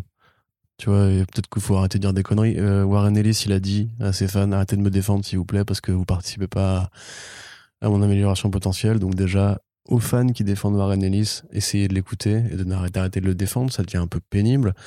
Là, en l'occurrence, moi, j'avoue, j'avoue que ce débat, genre, mais il a rien fait de puni par la loi, etc. Mais c'est pas la question. Elles lui ont pas fait un procès. Elles l'ont pas attaqué en justice, puisque sinon, voilà, là, il aurait fallu qu'il ait violé la loi. En l'occurrence, c'est pas ce qu'il a fait. Ce qu'elles ont fait, elles, c'est parler de ce qui est le comportement qu'il avait eu dans le privé avec elle. Et dans le professionnel aussi, hein, parce qu'il leur faisait miroiter des, opportunités. Il a hein. un, rôle de mentor pour quelques-unes d'entre elles ou de collaborateurs. Et euh, le, la question devient alors, en fait, simplement, qu'est-ce que ces dames voulaient, enfin, que ces gens voulaient euh, exprimer? En l'occurrence, qu'elles voulaient exprimer, elles l'ont dit clairement, c'était amener à un changement dans une industrie qui est quand même très masculine, où justement ce genre de, de choses euh, qu'on peut qualifier de harcèlement ou d'agression ou de de prédation sexuelle, effectivement, ou simplement même de, manque de respect, de traitement différenciant de l'homme à la, femme. Euh, voilà, c'est un truc aussi bête que ça. C'est-à-dire que Ellis aurait pu dire non, je ne suis pas d'accord, laissez-moi tranquille. Image Comics aurait pu dire c'est de l'ordre du privé, ça ne nous regarde pas. Ben Temple Smith a l'air manifestement de s'en battre les couilles fort, par exemple. Donc s'il n'est pas annulé, puisqu'il y a encore des gens qui veulent travailler avec lui. Euh, il, peut, il aurait pu faire un roman graphique sur Indiegogo. Enfin, il y a plein, il y a mille choses que Warren Ellis aurait pu faire qui montre qu'il n'aurait qu'il n'est pas cancel. Et la question, est-ce que c'est pénalement répréhensible, ne se pose pas à partir du moment où il n'y a pas d'action en justice qui est entamée. Vous avez le droit de pas aimer la façon dont les gens se comportent, même si c'est pas euh, un viol de la loi. Hein, pour rappel, euh, je sais pas, les assistantes parlementaires où les mecs nomment leurs femmes, euh, c'est pas illégal. Ça n'a pas été. Euh, Ça a été illégal. Bon, ok. Monsieur Bruno Le Maire, quand il a embauché sa femme en assistante parlementaire, euh, elle a probablement fourni un vrai travail, j'en sais rien. Hein. Mais n'empêche que moi, si tu veux, c'est mon argent, tu vois, donc j'ai le droit de être d'accord avec la façon dont il le fait. Tout ce qui est euh, condamnable n'est pas forcément condamnable, entre guillemets, devant la loi, on va dire. Tout ce que vous pouvez condamner en tant qu'individu n'est pas forcément un truc illégal. Si vous voyez euh, une maman mettre une tarte dans la gueule de son gamin, vous pouvez être contre, même si elle a le droit de le faire devant la loi. Donc à un moment donné, il faut qu'on arrête de poser systématiquement le débat en ces termes-là. Euh, prenez encore une fois Drake ou Cameron Stewart, le fait de tomber sur une gamine de 16 ans, de devenir son pote ou son correspondant, et d'attendre qu'elle ait précisément 18 ans, après l'avoir bien poussé dans la direction de vous aduler, de vous adorer, et d'avoir envie de vous, l'homme plus âgé, l'homme plus mature, etc., pour coucher avec elle quand elle est légale, entre guillemets, ce n'est pas illégal. En tout cas, ça va le devenir, mais jusqu'à pour l'entrée longtemps, ça n'a pas été illégal. Et pourtant, c'est de la pédophilie. Point. C'est tout. Il n'y a pas de euh, mais non, mais tu comprends pas, majorité sexuelle à 15 ans, etc. Mais là, c'est majorité sexuelle à 15 ans, ça veut dire que c'est pénal, c'est-à-dire que c'est légal. Je suis désolé, un mec de 36 ans qui veut se taper une nana de 16 ans, c'est de la pédophilie, point il faut arrêter de toujours essayer de, de mettre que de croire que la loi est un juge de paix. Parfois la loi aussi se trompe, parfois la loi ne va pas assez vite. Là justement récemment en France on a abrogé la loi pour que dès 15 ans ce soit euh, un viol, point, avec ou sans consentement, parce qu'il y a justement des trucs par rapport à la prise de décision qu'on peut avoir entre 10 et 15 ans pour accepter de coucher avec quelqu'un, aux moyens de pression qui peuvent être exercés. Euh, c'est un truc qui, rentre seulement dans le champ du débat public, justement, le fait que les postes de pouvoir comme Patrick Poivre d'Arvor ou quoi peuvent justement euh, exercer des, ouais, des, des, leviers en fait pour, euh, pour, débloquer le consentement plus facilement ou pour éviter justement de tomber dans le champ du viol pur. Donc tout ça en fait c'est pas juste une question de est-ce que c'est légal pas légal? La question qui est posée par le collectif So Many of Us c'est simplement est-ce que notre industrie est égalitaire, est-ce que notre industrie euh, ne protège pas un peu trop ce genre de choses, quitte à ce que justement, à force d'être protégé, les mecs aillent un peu trop loin parfois, comme Scott Allier par exemple, qui a euh, de force euh, agressé pour le coup vraiment sexuellement une collaboratrice, qui en l'occurrence, vu son poste d'influence, c'est quand même le mec qui a lancé Mignola, tu vois, ne pouvait pas simplement le faire virer ou alors aurait pu aller porter plainte en l'occurrence, mais ça aurait été la fin de sa carrière. Ça aussi, il faut en prendre conscience. Faites-le, vous, peut-être demain. Votre patron vous casse les couilles, allez au prud'homme. Et après, regardez si on vous embauche aussi facilement derrière. Si les futurs patrons que vous allez avoir vont être aussi contents de savoir que vous êtes le genre de mec qui, euh, si jamais on, abuse un peu, euh, Val et me traîner devant les tribunaux. C'est imaginez maintenant cette situation-là, mais quand vous êtes une femme, c'est encore euh, pire, c'est encore plus problématique. Et voilà, enfin c'est aussi bête que ça. C'est pour ça qu'il faut s'organiser en collectif. C'est pour ça qu'il faut qu'Warren Ellis, justement, moi je suis d'accord avec lui quelque part. Il a bien fait de fermer sa gueule. Il a bien fait de ne pas réagir. Il a bien fait de laisser du temps passer. Bah oui Parce et non, que- parce que euh, ça laissait croire qu'il s'en foutait, du coup. Non, ça laissait, non, ça laissait croire qu'il était en pénitence. Et en l'occurrence, je pense qu'il était sincèrement en pénitence. Quand, quand, quand, le- quand So Many of Us a réagi à l'annonce de la reprise de Fell, c'était pas du tout Non, euh, en ils ont- mode voilà. pénitence. Elles, ont, elles ont réagi à l'annonce de la reprise de fait parce que Temple Smith a, a ouvert sa gueule trop vite et trop fort. Si c'est lui qui avait euh, publié sa putain de newsletter qu'il avait, dont il avait annoncé le retour d'ailleurs, et qu'il avait pris les devants Ouais, mais il a- il quand même rédigé en réaction du coup au, au, au Non, mais il Many annoncé, non, il l'avait annoncé en, dans l'anticipation. Euh, L'article de Benning Cool dit qu'il avait, qu'il avait dit qu'il allait refaire une newsletter et euh, probablement qu'il avait prévu d'évoquer ce truc-là. Temple Smith a été con. Euh, et d'ailleurs, vraiment, quand j'en lis son communiqué, je me demande où est-ce que le mec avait la tête, puisque lui, tu vois, il élude complètement la question. Et limite, il a l'air de s'excuser de faire le projet en disant, mais ça me tenait vachement à cœur, mais ça fait longtemps que je voulais, mais je veux, je veux vraiment en finir avec Fell, etc., etc. Et quelque part, dire, comme pour, non, euh, enfin, c'est, c'est, en l'occurrence, Warren Ellis a à s'excuser, mais toi, t'as, t'as évidemment à justifier ton comportement. C'est normal et c'est naturel. Je veux dire, euh, là, en l'occurrence, on parle quand même d'un auteur qui se présente lui-même comme un mec bien, entre guillemets, ou qui est l'avant-front, qui a été long- longtemps à l'avant-front de, com- de combats très précis. Genre, dans Transmétropolitane, t'as une prostituée assassinée euh, par les hommes du président des États-Unis, et c'est euh, Spider Jerusalem qui va chercher à essayer de comprendre justement comment ces femmes-là, entre guillemets, comme dirait Macron, qui ne sont rien, euh, peuvent être dis- disparaître au profit d'un des hommes de pouvoir. Et typiquement, c'est des débats qui ont été posés dans, dans toute l'œuvre de Warren Ellis. Donc, quand tu t'associes à Warren Ellis pour faire un truc, t'es obligé de reconnaître le fait que ça existe, euh, que quelque part, un petit peu comme tu vois, avoir des, des opinions politiques d'extrême droite. C'est pas illégal. Tu vois? Par contre, si moi, demain, je fais un podcast avec des fachos, évidemment que je suis obligé de- de- d'adresser le problème, de dire, bah voilà, je, je, le fais parce que si, parce que ça, et je le ferai pas en l'occurrence, donc tout va bien. Mais tu vois, c'est des trucs qu'il faut prendre en compte, et Temple Smith, pour le coup, a, a- ouvert sa gueule trop vite. Quelque part, tant mieux, ça a du coup permis de faire avancer les choses sur la scène publique. Ouais, mais c'est ce qui est un peu dommage, c'est que c'est de nouveau parce qu'il y a une forme de pression, euh, de pression numérique qui, s'est manifestée pour que. euh, alors même si tu dis qu'il avait annoncé effectivement le retour de sa newsletter, euh, voilà, il a quand même euh, réouvert, euh, enfin, il a quand même fait, fait son communiqué de, euh, en réaction justement à of Us qui lui disait, qui disait, euh, nous, ça fait un an qu'on attend de ces nouvelles, qu'on n'a rien eu malgré nos, nos appels. Donc on a beau dire oui, c'est parce qu'il était en pénitence et c'est bien.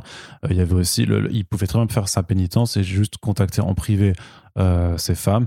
Euh, et, et, et So Many of Us aurait juste dit, il nous a contactés et euh, il fait sa machin. non, ça, je suis d'accord. Tu avec vois, ça, je veux oui. dire, il, il- aurait pu les contacter en privé, tout à fait. Mais après, enfin, c'est compliqué de se mettre dans la tronche d'un mec. Parce que ne pas adresser le problème, le truc, tu vois, c'est que ne pas adresser le problème et faire euh, silence, c'est euh, ce que font euh, d'autres personnes impliquées dans, dans, dans des affaires, je sais pas, comme un Norman, tu vois, qui, qui, qui fait juste, il baisse la tête, il dit rien et, et il attend que ça soit. Norman, mais il a eu des trucs sur des mineurs aussi. Ah ouais? Ouais. Quelle surprise. Non, ou pour, ou pour invoquer un secteur de l'édition plus proche de nous, euh, ce qui se passe avec la- l'affaire l'affaire Stéphane Marsan et Brajlon, silence radio Tout aussi, tu fait, vois. De, ouais, donc. D'ailleurs, c'est honteux si vous nous écoutez. euh, communiquez au moins juste vous, les employés, parce que vous êtes du coup solidaires du, pro- du problème, quoi. Donc, Bah euh, non, il y a des, bah, il y a eu de- il y a eu une annonce de recrutement de du- il recrute un nouveau- une nouvelle personne, je sais plus si c'est au marketing ou, ou un truc comme ça. Donc pour il y a- essayer il y de a des solutionner le. Non, c'est pas ça, c'est qu'il y a, il y a- de sortie. non, mais il y a eu des départs. Mais après, tu t'imagines bien qu'il y, a des- il y a des directives d'entreprise et qu'ils doivent. Oui, bah, c'est pareil, voilà, pour retrouver du boulot derrière. Donc, je suis d'accord, mais en l'occurrence, là, c'est en place publique, tout le monde le sait. Enfin, tu peux pas juste faire l'autruche, en fait. Enfin, tu vois ce que. Bah, c'est pas, c'est ce que je te dis, c'est que c'est souvent le silence, c'est cette technique de faire l'autruche. Alors oui, techniquement, c'est pas, c'est pas, c'est pas acceptable, mais, euh, Moi, mais je voilà. pense que les gens oublient pas. Enfin, je, je, je sais pas si. Bah, vraiment- regarde, pas- bah, pour le coup, pour Norman, regarde, tout le monde est déjà passé à autre chose, hein, en vrai. Bah, je- les fans de Norman, euh, c'est des abrutis de base. Mais non, mais c'est pas, mais non, mais euh, c'est c'est pas ça la que question. c'est. Non, non, mais si, mais sûr que si, c'est la question. Regarde, mais c'est toujours pareil. Quand les youtubeurs, c'est les c'est- premiers justement à être défendus. Mais Corentin, je te parle de, je par te parle d'affaires publiques, je te parle juste que dans les médias, dans l'espace médiatique, c'est les gens sont passés à autre chose. Et je te parle pas juste des fans, on s'en fout des fans de Norman, je te Bien parle sûr, juste de, bah, c'est du quoi- Qu'est-ce que retentissement. t'appelles l'espace médiatique? Norman, il est pas non plus interviewé tous les tous les 3 4 matins au, au JT Trans 2. Enfin, Qu'est-ce que tu veux que je te dise? Je sais pas, Jo- Jo- Jo- non, je vais dire Johnny Depp, mais euh, Johnny Depp, c'est une affaire qui Johnny Depp, non, qui- Johnny Depp, c'est un très bon exemple. Johnny Bah, Depp, c'est un très bon exemple. Euh, moi, j'ai un film à mon cinéma qui est produit par Johnny Depp. Ils l'ont mis sur les distributeurs ont mis, ont fait le choix de mettre le nom Johnny Depp sur l'affiche. Alors que, enfin, je veux dire, il a Ouais, été reconnu vois, coupable en justice en- au Royaume-Uni. d'avoir quand même cogné sa gonzesse. C'est c'est pas rien, tu vois. Enfin, c'est non, non, si, si, si. Le juge a dit, vous avez frappé votre femme, et c'est pour ça que le, le Sun a le droit de dire que vous êtes un batteur de femmes. Oui, enfin, du coup, le procès, c'était la diffamation qui n'était pas une Oui, non, diffamation. le- le- mais- la, la sanction, le- la sanction pénale, Le était, verdict, euh, oui. il a été reconnu devant ce tribunal que vous avez frappé votre femme. D'ailleurs, maintenant, on peut le dire nous aussi, mais on va faire des articles là-dessus. Mais tu vois, typiquement, euh, Johnny Depp, très bon exemple. C'est-à-dire qu'aujourd'hui, on parle encore, la plus grand, le grand public, quand il parle de Johnny Depp, n'évoque pas cette donnée-là. C'est considéré comme un truc de l'ordre du c'est privé. que ça, ça, passe à, ça passe à autre chose, quoi. Voilà, ou, ou limite justement Amber Heard qui, qui revient en Mera, c'est un truc en mode euh, quoi, mais c'est elle qui le frappait, patati, patata et tout. Mais enfin, je. Enfin, il y, a- il y a plein de trucs là, on est en train de se, de se perdre un petit peu, mais euh, moi, pour résumer, si tu veux, je considère que euh, il a bien fait de la fermer parce que justement, c'est- ça prend longtemps pour transitionner du moment où, entre guillemets, tu te sens accablé de toutes parts et où tu as l'impression qu'en fait, c'est tout le monde exagère sur toi et que c'est toi la victime, etc. C'est toujours le cas dans ces cas-là. Ou alors, limite, tu peux en appeler à ta fanbase qui, elle, veut continuer à te soutenir parce que c'est son métier, entre guillemets. Euh, et pour réussir vraiment à se déconstruire, à lire, à écouter les avis et à accepter qu'il y a un changement à opérer, un changement, comme tu l'as dit, qui se fait sur un temps long, euh, je considère évidemment pas que Warren Ellis devrait revenir travailler tout de suite. À mon avis, il devrait encore prendre un an ou deux ou trois pour. euh, C'est très bien, ça c'est pareil, tu vois, c'est très bien juste de filer de Ah, je l'argent. pense que c'est pas à lui de le dire, en fait, ce sera aux, aux- aux femmes en question, en fait. Oui, enfin après, il pas- oui, non, mais c'est oui, ça- je- pour accomplir la transition. Je pense que ce serait hein. bien que, que, que à- au moment où ça ira mieux et où, euh, enfin, tout sera pas pardonné, mais où, où, où ce sera décidé que euh, il peut se racheter ou qu'ils ont pu travailler ensemble à faire quelque chose de, de mieux pour, euh, ben, pour le secteur, euh, que ce soit aussi avec un communiqué de Sommelier West qui disent, Mmh. Euh, je sais pas comment ce serait formulé, tu vois, mais qui disent, bon, euh, on, on a réglé les, les trucs et tout ça, euh, et euh, bah. Il a bien demandé pardon. euh, Ouais, non, je- non, mais tu vois, c'est ça, ce serait, ce serait bizarre et tout, mais je il a je- lu Virginie Despentes, c'est bon, mais non, frère, non. En fait, le problème, voilà, c'est que ces situations-là, en général, sont assez. Mais lui, assez lui ne peut pas juste venir dire ouais c'est bon j'ai j'ai changé et euh, voilà faut que ce soit reconnu par par non, mais voilà, les c'est ce que je voulais dire, c'est que euh, moi je trouve que c'est déjà très bien de filer de la thune. C'est à mon avis un truc que les mecs qui justement se font prendre la main dans le sac ne font pas assez souvent. C'est juste de, dans ce cas-là, de donner de l'argent aux gens qui pourraient éventuellement faire changer les choses. Je pense que Warren Ellis aurait par exemple intérêt à produire un projet, euh, je sais pas, en signant des préfaces ou non, pas, pas, pas, tant que ça, mais en faisant jouer son carnet d'adresse pour mettre en avant le travail d'artistes féminines, par exemple, tu vois, ou, ou je sais pas, en essayant de proposer à un éditeur un projet d'anthologie féminine, tu vois, ou, ou, un spin-off Transmétropolitane euh, centré sur les, les- assistantes écrites et dessinées par une femme. Tu vois, il y, y a mille choses à faire parce que le problème, c'est pas juste que Warren Ellis a fait des saloperies. Le problème, c'est que le monde de, de l'édition aux États-Unis et même en France est trop masculin et qu'il faut faire entrer des voix féminines. Donc, on peut attendre que Warren Ellis s'excuse et qu'il se sente suffisamment désolé et qu'il promette de plus le refaire. Ça, ça va rien changer du tout. Par contre, si Warren Ellis s'engage pour euh, mener cette transition-là et cette ouverture-là, là, oui, il y a moyen de faire les choses. C'est pour ça que moi, le fait qu'il file du blé, euh, je trouve ça très bien, mais d'une manière plus générale, j'aurais envie de dire aux éditeurs, à Image Comics, à DC, à Marvel, plutôt que d'annuler les mecs quand ils se font prendre la main dans le sac, euh, comprenez qu'en fait, ça va continuer à se produire tant que le, monde des comics, et le monde de la BD en général, est trop masculin et qu'il laisse trop de place, trop de pouvoir à des hommes, avec des éditeurs masculins, avec des... Bon, les RP sont plus souvent féminines en l'occurrence, avec des encreurs masculins, avec des coloristes masculins, etc. Faites venir plus de femmes, faites venir plus de personnes de couleur, plus de personnes LGBT, etc. Et vous verrez que, a priori, quand ils auront les moyens d'être soudés, collectifs et de pouvoir se défendre quand ça se reproduit, euh, vous n'aurez plus à gérer des bad PR, justement, comme ça a pu être le cas pour Fell. très bien allez on moi, continue oh, je suis d'accord avec Ça toi mais c'est juste qu'on on prend du temps et il faut qu'on faut qu'on en faut qu'on continue hein, la partie comics parce qu'il y a pas mal d'autres nouveautés du côté de la VO qui arrivent notamment Jeff Lemire qu'on abordait déjà pour Sweet Tooth The Return euh, en VF qui annonce d'emblée euh, deux titres à venir Macebook son euh, nouveau euh, euh, bah, sa nouvelle mini-série à l'écriture et au dessin. Donc ça, ça fait déjà ultra plaisir parce que la dernière c'était euh, Royal City, euh, du coup, qu'il avait faite chez Image Comics de mémoire. Je crois que c'est ça, le dernier truc qu'il a dessiné lui-même. Et, Bah, et Sweet to the Return aussi.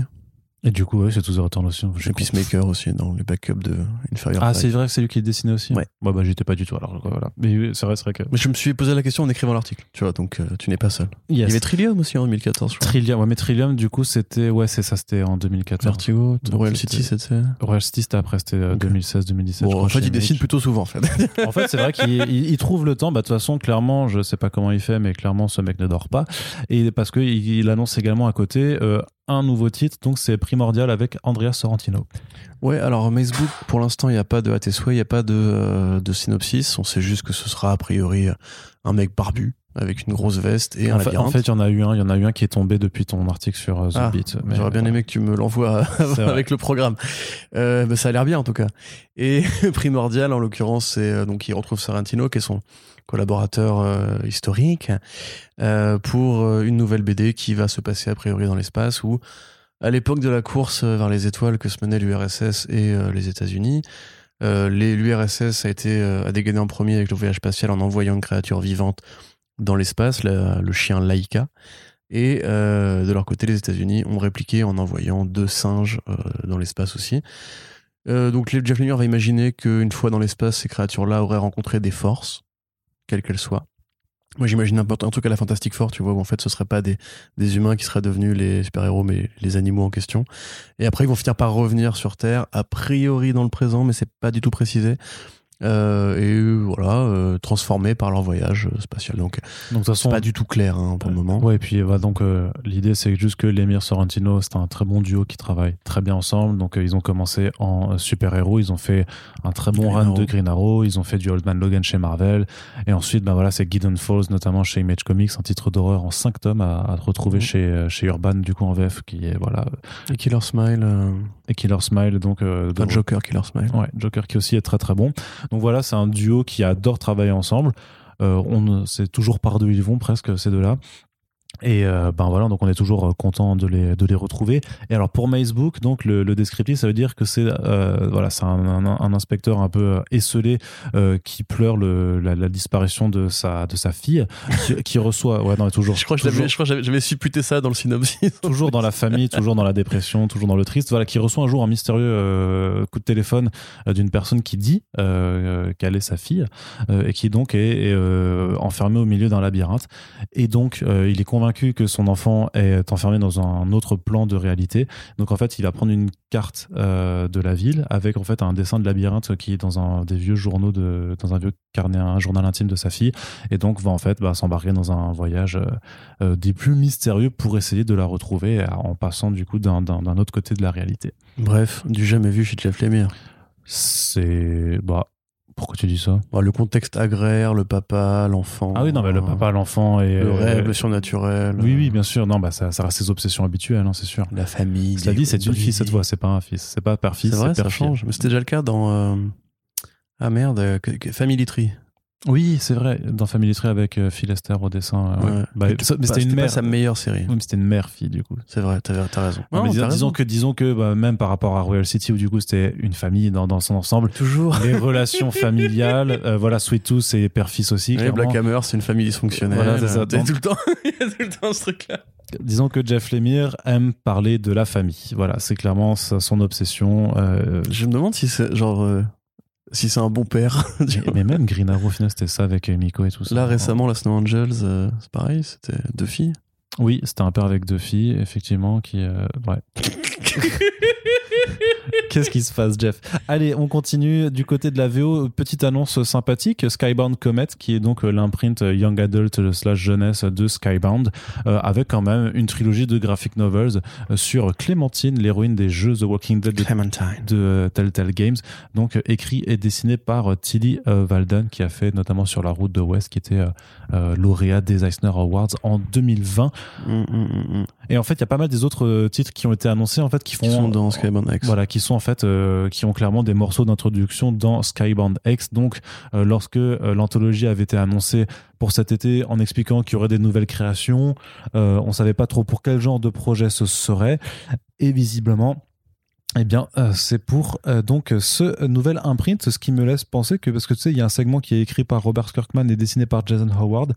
Et donc j'imagine que ce sera aussi euh, pour cet imprint sûrement un petit graphic novel euh, ou alors une série, une, mini-série euh, dans, en Skybound normal. Moi, je pense plutôt à ça, moi. Ouais, bah on ne sait pas. On ne sait pas parce qu'il a un style qui pourrait coller avec du, du, jeu, du young adult en fait, je pense. Donc Ouais, mais est-ce que, est-ce que tu auras envie d'un Kirkman qui se réinvente dans la littérature young, enfin dans la, le roman graphique young adult maintenant? Je sais pas. non, ça, effectivement. Si tu me poses la question comme ça, effectivement, donc, je euh. Non, en tout cas, c'est cool pour ceux qui, qui espéraient qu'il y aurait une édition reliée de Skybound X. Quelque part, ce sera un peu le cas. Euh, donc, effectivement, la trilogie de romans graphiques de Tilly Walden. Bah non, donc, ce euh, sera pas du tout le cas. bah, quelque part, si, parce que c'est ces trucs qui vont être introduits dans euh, Skybound Oui, X. mais c'est euh, juste. Oui, mais le, le truc, c'est que ces, ces, ces, histoires-là ne durent qu'un numéro. Alors que Skybound X, l'histoire principale, notamment, c'est Rick Grimes 2000. Et ça, pour l'instant, bah, il y a Non, pas... mais ça, c'est à peu près. Mais dire, les nouvelles créas Hmm. euh, auront a priori droit à une vie ultérieure qui Oui. mènera vers l'édition TPB. Oui, mais le truc, c'est par exemple la nouvelle Euh, histoire de. Euh, Non, mais attends, ferme, Euh. ferme-la. Euh, la nouvelle histoire de Daniel Warren Johnson pour Murder Falcon. Tu sais pas où est-ce qu'elle va se retrouver, celle-là, tu vois? Ouais, dans une édition reliée, de bonus de Murder Falcon, en deluxe, voilà. Non. Mais si, tu vas voir. Ah, je te jure que non. Attends, si Delcourt met la Diabla dans. dans oui, mais ils vont pas Goon, rééditer. Delcourt ne va pas rééditer Murder Falcon juste pour inclure cette histoire supplémentaire. Mais Parce que Delcourt, é- écoutez-moi et euh, m'en faites mentir à Arnaud Kiko. Bah, il S'il vous faudra, plaît. faudrait que Murder Soyez Falcon sympa. se soit vendu suffisamment, et à mon avis, ce n'est pas le cas. Donc, on va euh, en racheter. Racheter Murder Falcon pour qu'il le réédite. Et après, rachetez-le on encore. va en acheter 1000 chacun, euh, histoire de, de- d'écouler le tirage. Alors, euh, donc, euh, c'est cool pour euh, Clementine, c'est cool pour les fans de Walking Dead qui auront quelque putain. part. euh, Bah oui, mais non, moi j'ai joué au jeu Telltale en VO en fait. Ok. Tu vois, parce que je suis pas un, un bouseux. Donc. Violence. Donc, euh, c'est cool pour ceux qui, qui pensaient qu'il n'y aurait plus jamais de Walking Dead. Et je vous l'avais dit, euh, quelque part après, bon, c'est pas vraiment du Walking Dead, c'est une autre franchise, c'est séparé. Ça reste du Walking Dead en BD. Hein. Ouais. Kirkman, il a dit, il a menti. Hein c'est cool parce que Clementine, c'est un bon personnage en plus qui a une vraie, une vraie évolution. Et qui, a priori, là, c'est bien la suite euh, de la saga de Telltale, puisqu'elle est beaucoup plus âgée. Oui. Donc c'est cool. Après, il y en avait un autre euh, qui m'intéressait bien. Moi, c'était, euh, même si l'équipe graphique est quand même pas très connue, c'est Everyday Hero Machine Boy de Ouais. Trev Wong et euh, Ouais, Irma euh, Knivilla, qui est une sorte de, oui, de géant de fer croisé avec Astro Boy, Dragon Ball, etc. Donc c'est un, un robot qui tombe du ciel. Sur cette japonaiserie là. Le géant de fer, c'est pas japonais. Qui tombe du ciel. A priori pour nous détruire, parce qu'il est précisé qu'il pète des trucs quand il arrive, enfin, il pète une ville quand il arrive. Et là, il tombe sur le grand-père karaté, c'est Sanggohan, enfin, le Sanggohan grand-père, euh, qui lui fait changer de camp et qui lui en fait un mec, un, un mec sympa et qui l'élève après. Et du coup, bah, ça devient un petit super-héros euh, trop mignon, mais euh, les gens de son, de son peuple d'origine vont venir le chercher. Un petit peu à la Goldorak, un petit peu à la Goku, etc. etc. Donc, euh, japonaiserie. Japonais. Mais du coup, non, mais ça a l'air euh, cool. En plus, ils ont dit clairement, ils s'inspirent des, des dessins animés des années 80, enfin, de la Japanimation des années 80. Voilà, des consoles, des jeux vidéo 16 bits de la génération Nintendo Sega.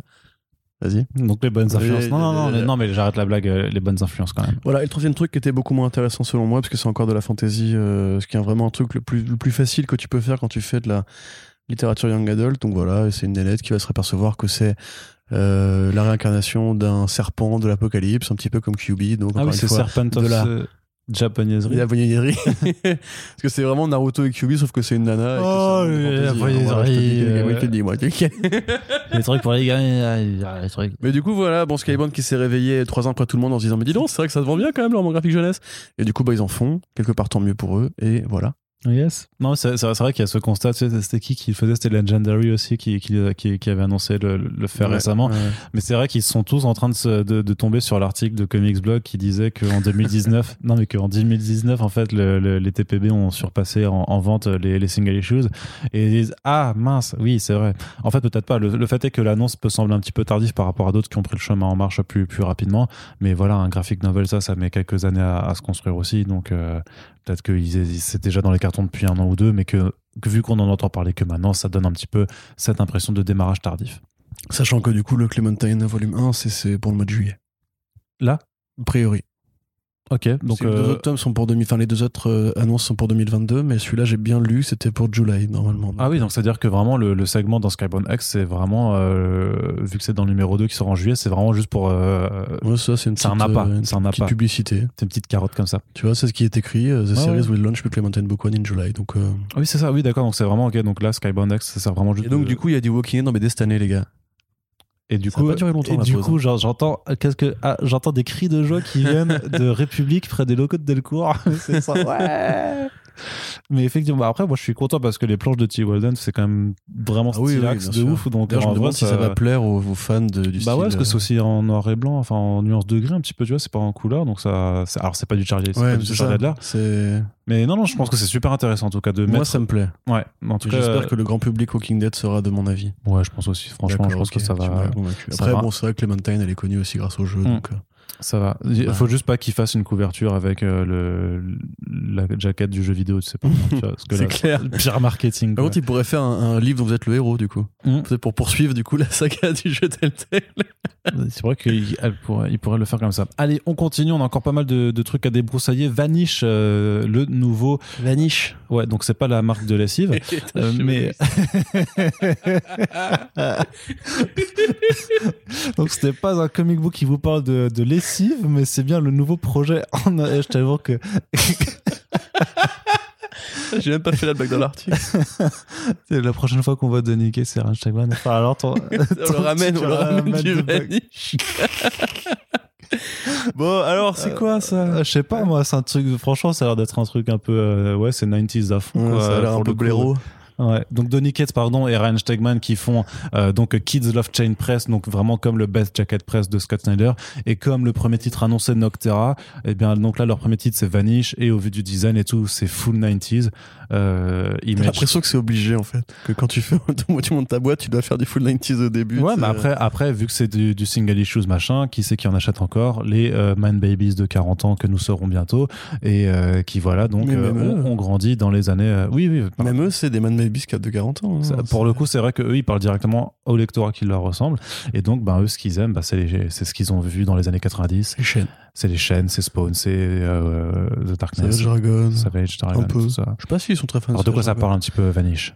Mais c'est pas dit encore. Mais Ah. euh, bah, déjà, bon, la locution du coup, Kids, Kids Love Shades. Alors, lisez, du coup, il faut que vous lisiez Crossover, qui a priori est la série qui a donné à Donny Cates l'envie de briser ses chaînes. euh, En fait, l'esprit, je leur- je même, hein, rentabilise, elle était déjà dans l'article. Mais, euh, parce fait, grosso modo, il cite une phrase de Todd McFarlane qui, euh, un journaliste lui posait la question, comment vous expliquez le, su- le succès de Spawn? Et C'était Todd. McFarlane répond Kids love chains, les gamins adorent les chaînes. Donc du coup, bah, lui étant gamin à l'épo- à l'époque de Nick Cage, effectivement, la phrase l'avait marqué parce qu'effectivement, il adore les chaînes. Si vous lisez Venom 200, euh, Venom à un moment donné se fait des chaînes en, euh, en, en toile de Venom et euh, on lui demande pourquoi tu mets des chaînes, il répond bah c'est comme dans les comics que je lisais quand j'étais petit et j'adorais ces comics là avec les chaînes parce qu'en plus du coup Venom a été créé par Todd McFarlane. Merci. Pardon, oui. C'est pas grave. Et donc du coup, Non. le design, le design de, de Venom. de Todd McFarlane, oui, parce que David- Venom. Parce que moi, j'avais David Michelini en tête, du coup, mais Bah du coup non, pas du tout. bah, c'est lui Mais, le euh, co-créateur, du coup, avec Todd McFarlane. Oui, mais c'est pas graphiquement, c'est pas. Oui, oui, oui, c'est sûr. Ok, d'accord. Tu me dis, hein, sinon. Moi, je pensais plus à l'auteur, du coup. D'accord. Ok, mais tu sais, les artistes sont les auteurs aussi. On va pas rentrer dans ce débat Ok, maintenant. Corentin. hein. Mais donc du coup, ouais, il n'y a pas de, y a pas de synopsis pour l'instant. On sait que ce sera une série de super-héros. Euh, on sait que a priori, ça va du coup effectivement tirer sur ce, ce cette histoire codifiée un peu des années 90. Quand on voit euh, le premier le premier design, il y a aussi un petit côté invincible puisque il y a un super-héros euh, qui a donc une cape et un costume très classique, mais qui a sur son plastron une sorte de logo euh, inversé, c'est-à-dire euh, comment dirais-je le i de invincible, donc le, i- le i d'Image Comics, mais qui est inversé comme une sorte de point d'exclamation. Donc bah voilà, j'ai envie de dire que que c'est bien. Derrière ça, effectivement, ça a l'air musclé, ça a l'air action, ça a l'air bresson, ça a l'air black black. Et derrière, bah, on sait pas grand chose pour le moment, sinon que Donny Cates et Ryan Stegman se retrouvent, ce qui est déjà une bonne nouvelle après leur euh, très bon run de Venom, que Donny Cates va continuer à faire de l'indé et a priori massivement, tout en abandonnant pas le super-héros, parce qu'il est encore sur Thor et bientôt sur Hulk. Mais je pense quand même, un petit peu comme pour euh, Scott Snyder ou même pour Jeff Lemire, que sa place dans le super-héros arrive bientôt à terme et qu'il va quand même faire comme tout le monde, c'est-à-dire se consacrer à sa carrière d'auteur indé, maintenant qu'il a plus grand-chose à prouver et qu'il a trouvé un public chez les super-héros. je suis pas, je suis pas d'accord avec toi parce qu'en fait, sa carrière, il a limite fait plus d'indés avant d'exploser en mainstream en fait. Donc si tu veux, il a, il a- lui peut continuer vraiment à alterner entre Non, les mais deux. ça, c'est hein. un cycle, tu vois, c'est toujours pareil. Jeff Bah, justement, a fait je- beaucoup d'indés avant d'arriver chez DC, il a fait beaucoup de DC après. Et puis là, tu vois, il est dans, dans la, Là, le retour plus- il fait aussi. plus que de l'indé, ouais. Bah, il fait encore, tu vois, du DC, il fait Killer Smile, il fait de temps en temps un petit truc par-ci par-là, mais c'est comme Scott Snyder, encore une fois. Scott Snyder, il avait fait de l'indé avant, avec Severed et tout, et American Vampire. Après, il a fait beaucoup de DC, et là, tu vois, il est dans cette période-là où effectivement, il a besoin de, de se faire du fric ou de solidifier ses propriétés intellectuelles. Ouais, c'est l'air aussi. Je comprends, mais si tu veux, si tu veux, pour moi, quand tu regardes vraiment le, le, le truc, c'est que euh, Donny Cates a jamais arrêté de faire de l'indé en fait. Même quand il quand il grimpait en mainstream, en fait, il avait toujours un titre qui qui, qui faisait à côté, tu vois. Il y avait God Country, euh, il y a euh, Un truc avec euh, Daniel Warren aussi, hein, oui, qui s'appelle The Ghost Fleet. Oui, The Ghost Fleet, The Ghost Fleet. Et tu vois, il, avait tous ces, tous, tous ces trucs qui continuaient de, gra de gravité en, même temps. Il avait fait. euh, il continue d'ailleurs, il fait toujours euh, Baby Teeth chez, chez Aftershock. Euh, ça, ça, ça, ça, ne s'est jamais arrêté. Il avait le Redneck aussi, qui, qui faisait aussi chez, chez Image. Tu vois, c'est des titres qui, qui ont toujours continué en fait, même si forcément il était très accaparé après par. Par son, par son Venom et par tous ses plans cosmiques chez Marvel. Mais là, en fait, si tu veux, là où c'est Scott, Scott Snyderien ou euh, Jeff Lemirien, c'est qu'il ramène les mecs qui s'est fait les potes, qui s'est fait justement en mainstream. Ouais. Euh, et que là, en fait, il y a une explosion d'un seul coup avec The One New Feed, avec Crossover, avec The Flood qui arrive bientôt aussi, avec Vanish, aussi Action Max, et euh, avec justement cette envie d'avoir un label pour tout fédérer, pour garder la, la- la propriété intellectuelle et pour pouvoir euh, éventuellement trimballer ses créations d'une boîte à l'autre si jamais ça ne marche pas avec Image Comics. On sait que euh, Donny Cates va être adapté par euh, Legendary Pictures. Le film commence à se faire avec le mec qui a fait la série Sweet Tooth, d'ailleurs, euh, Jim Mickle. God Country. Euh, God Country, voilà, tout à fait. Donc, moi, je me dis en fait qu'il il en est à ce moment où il va commencer à s'émanciper peu à peu. Après, effectivement, comme ça reste un grand enfant des années 90, il lâchera jamais vraiment les super-héros. Comme Jeff Lemire n'a jamais vraiment lâché les super-héros, comme Scott Snyder n'a jamais vraiment lâché les super-héros. Mais à mon avis, euh, il va commencer simplement. Bah, déjà, en plus, il est marié, il, il est père, je crois. Mais il va, avoir, il va avoir besoin de temps pour lui au bout d'un moment, parce que là, effectivement, comme tu dis, euh, quand est-ce que ces mecs-là dorment, quoi? Il s'est marié l'année dernière, mais je suis pas sûr qu'il ait déjà un enfant. Et The Flood, du coup, ça va être co-créé par euh, son, son épouse. Yes, Megan, Megan Hutchinson euh, Cates, euh, du coup.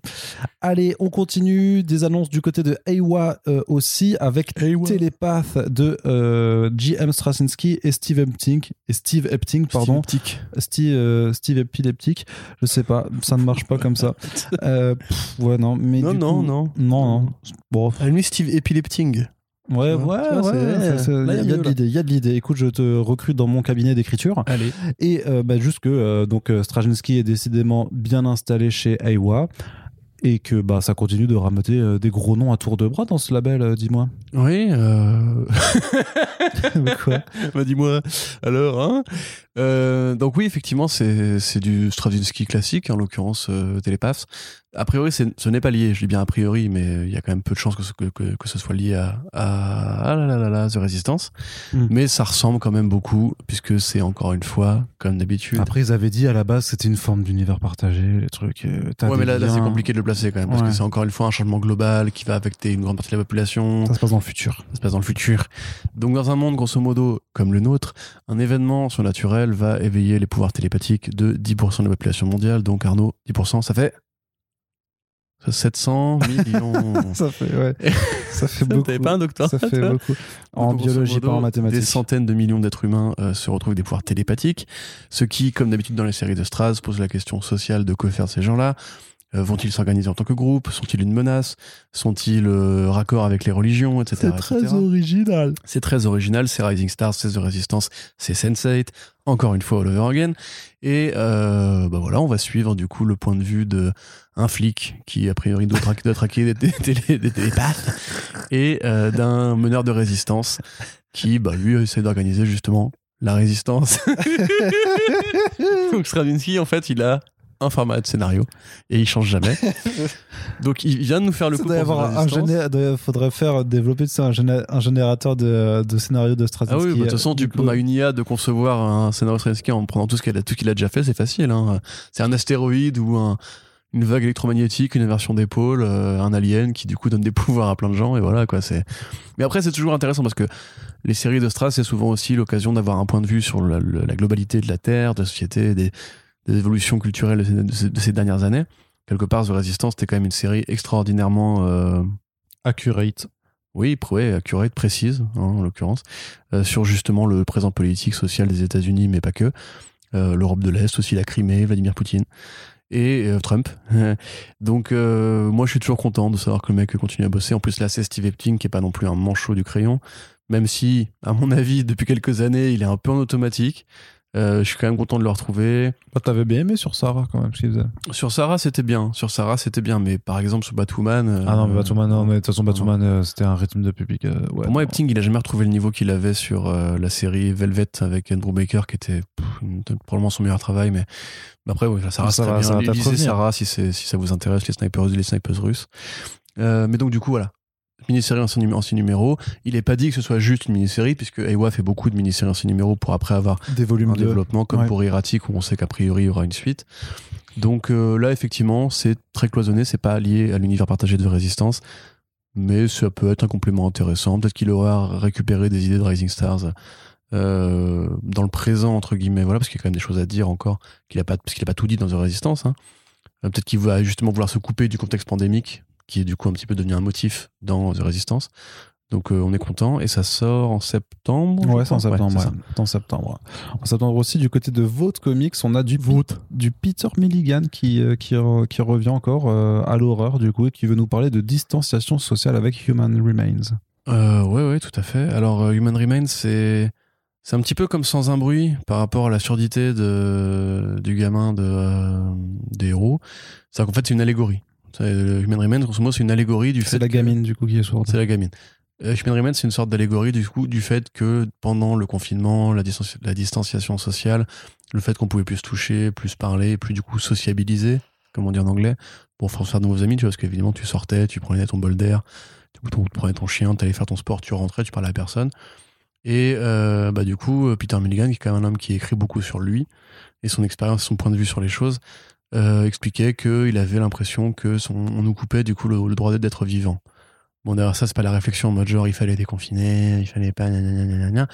C'est plus en mode et si du coup on poussait ce potard-là à fond et qu'on imaginait un monde dans lequel effectivement le fait d'avoir des émotions, d'avoir des contacts, de, de déclencher des choses, euh, des interactions humaines, euh, pouvait éveiller l'appétit de monstres qui nous tuaient en même temps, tu vois. Donc en fait, les, les monstres de, de Sans un bruit sont attirés par le bruit, les monstres de Human Remade sont attirés par l'émotion, les motifs, la, la passion, la chaleur. Ah, c'est pas euh, mal ça. C'est-à-dire que les gens sans émotion, euh, du coup, sont, euh, sont protégés. Tout à fait. C'est-à-dire que des gens comme Darmanin ou Lallemand pour s'en sortir bien vu quoi. venir, mais de loin, hein, franchement, comme une maison, tu vois.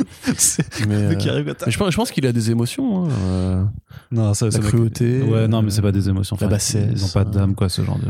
Oui, par contre, il pas d'amour, c'est vrai. Mm. Mais du coup, voilà, on va suivre du coup, une histoire d'amour qui tente de se, de se monter dans ce contexte-là. Une histoire d'amour qui, on promet beaucoup de baise, euh, parce que Peter Milligan aime bien la baise. Et euh, c'est déjà un truc qu'il avait commencé à évoquer dans Happy Hour, dans un qui était un monde dans lequel on n'avait pas le droit d'être triste. Donc là, on a carrément plus le droit d'être grand chose, tu vois. Ouais. à force, c'est- la BD sera genre, vous avez plus le droit d'être humain, tu vois. Ce sera la fin de la carrière de Peter Milligan. Mais donc c'est cool parce qu'il travaille quand même toujours beaucoup, ce monsieur. Euh, tout n'est pas forcément toujours aussi bon, mais il est toujours productif comme, comme, comme Jaja. Euh, on est content de voir qu'effectivement euh, ça participe de ce tissu créatif des séries post-pandémie, on va dire, qui essayent de, de comprendre, de digérer le traumatisme qu'on a tous vécu. Et puis, que te dire d'autre? Je suis content.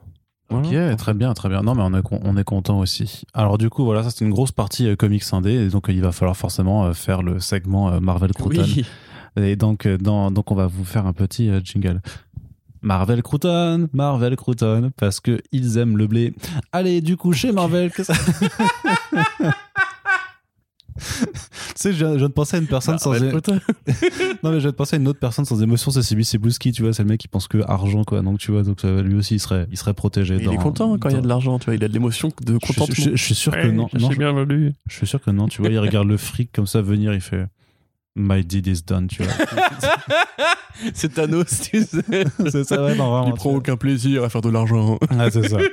Tous les états sont occupés par mes comics. Je... c'est- This is the way. Allez, du coup, chez Marvel, qu'est-ce qu'on sort? Et ben, paf, on sort un Conan 300 du chapeau. Ouais, mais apparemment, c'est normal. C'est c'est un vrai. c'est un- Alors, techniquement, il y avait la première série Conan the Barbarian des années 70 à Je 80. veux rien savoir. avait sorti effectivement 276 numéros et donc c'est pas la même série. 275 275 Ce n'est pas la même série. bah, c'est un Il relaunch s'est écoulé quoi 20 ans entre les deux? Oui c'est un relaunch Eh bah, C'est pas la même série. mais c'est oh, ça va On appelle ça un volume. Quand tu fais une fin Oui. de série et que tu la reprends, c'est un autre volume. Ce n'est Oui. pas la même série. Les numéros ont un sens. Arnaud Kikou. je le sais que les numéros ont un sens. Je te dis juste que c'est c'est moins fallacieux que de faire des Venom 200 en prenant en compte euh, 12 séries euh, Venom plus 3 mini-séries, mais pas la Oui, série je qui s'appellerait euh, Let, Let Be Venom, je sais Let pas quoi. Be Carnage. Ouais, c'est ça. Non, mais parce que celle-là, elle rentre pas dans, le- dans le calcul, tu vois. Là, concrètement, il y a eu une première série Conan the Barbarian qui a duré 275 Ouais. numéros. Quand ils ont fait le relaunch de Conan par Jason Aaron, Ouais. et ben au, au- au niveau du numéro 1, ils avaient mis le numéro Legacy 276. Donc ils- après, c'est-à-dire qu'ils n'ont pas pris en compte les Savage, Sword, les Savage Sword of Conan, par exemple, et d'autres trucs. Euh, mais concrètement, euh, je trouve que c'est moins fallacieux. Oui, c'est moins ce- fallacieux. Ça, Mais mais, ça, fallacieux. ça- mais ça l'est quand même, Voilà. oui. Surtout qu'en plus, c'est la formule. euh, En fait, non, c'est t'as raison. C'est moins fallacieux, Oui. mais dans le contexte d'une année où il y a déjà quand même Spider-Man 875, Spider-Man 75, Miles Morales 30 pour les 10 ans, Ouais. euh, Venom 200, ça, etc. T'as, en fait, t'as l'avantage d'avoir une grande famille, c'est que t'as un anniv par mois, tu vois, grosso modo. Donc t'es toujours content, tu peux Mm. toujours picoler. Mais là, en l'occurrence, ils nous font passer à la caisse, euh, mais limite toutes les trois semaines pour un nouvel anniversaire, quoi. Et en l'occurrence, Ouais, bah. Conan, franchement, Conan, c'est, c'est quand même oublié. Du coup, il y a quand même eu 10, 15 ans de série chez, chez d'autres éditeurs. même. Oui, c'est pas, le, le monde de Oui. Conan s'est pas Ah, arrêté oui. quand la série Marvel s'est arrêtée. Parce qu'après, il y avait, il y a eu chez Dark Horse. Bah, bien sûr, ouais. Ah oui, mais c'est- oui, oui, oui. Et Donc, du en coup, fait, c'est genre, euh, non, il y a Ah pas non, eu de mais oui, entre oui, oui, 275 oui, et oui. Non, mais du coup, 276. non, mais en fait, non, c'est de la grosse merde, ça, en fait. Mais Ouais, quelle ouais. bande de. Oui, bah, tu oui. vois, voilà, tu as un problème. Ok, Et oui. donc, en plus, c'est voilà, c'est je l'avais la- l'avais plus en tête, c'est c'est le format euh, anniversaire euh, petit bras de chez Marvel, c'est-à-dire Alors que Eh, c'est Conan, quand même. On va juste continuer le run actuel, on s'en bat les couilles. On vous rajoute trois variantes et deux histoires bonus. Et voilà, on a un grand comme pour Miles Morales. Tu vois, ce qu'on pourrait appeler ça les, les petits anniversaires. Tu vois, c'est comme. euh, c'est entre 25 et 30 ans. Tu vois, 26, 27, 28, 29, petits anniversaires. C'est pas important. Euh, à part quand t'es ma copine. Mais voilà, ou quand t'es Arnaud Kiko. Je, je vous aime tous les deux. Le mec m'a jamais fait de cadeau, euh, hein, je vous le dis. Ah bah si, je t'ai déjà fait des câlins. Des cadeaux. Non, mais si, je t'ai déjà fait des câlins. Non, mais c'est pas, c'est pas un cadeau. Ça coûte cher, des gens paieraient pour, Bah oui. pour faire mes câlins. Tu veux un cadeau? C'est ça que tu veux? Voilà. On en reparlera pour tes 35 ans. Mais c'est c'est Boulski là dans les anniversaires.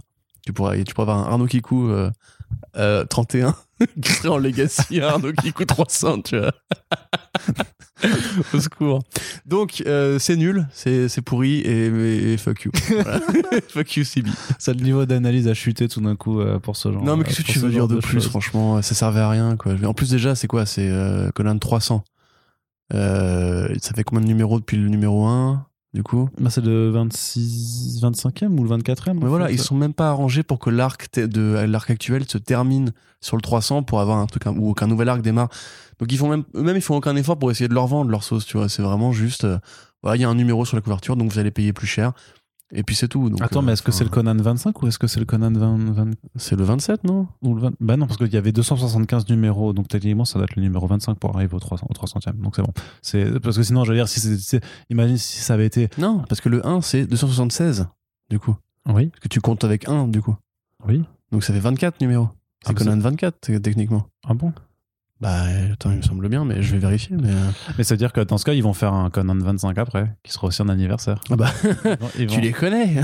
Non, Non, mais je vais vérifier parce que pour le coup, il s'était mal démerdé pour Miles Morales puisque c'est le même euh, dernier numéro pour les deux. Ouais, bah après, c'est ouais, c'est le, le calcul. euh, Non, non, mais attends, je, je vérifie en, en direct dans le podcast. euh, En Quel homme, ton- quel homme, quel homme. Non, non, c'est Conan 25, c'est bien. J'ai Ok, non, non, d'accord. j'ai bien Bon, calculé. Autant pour moi. Oui, oui.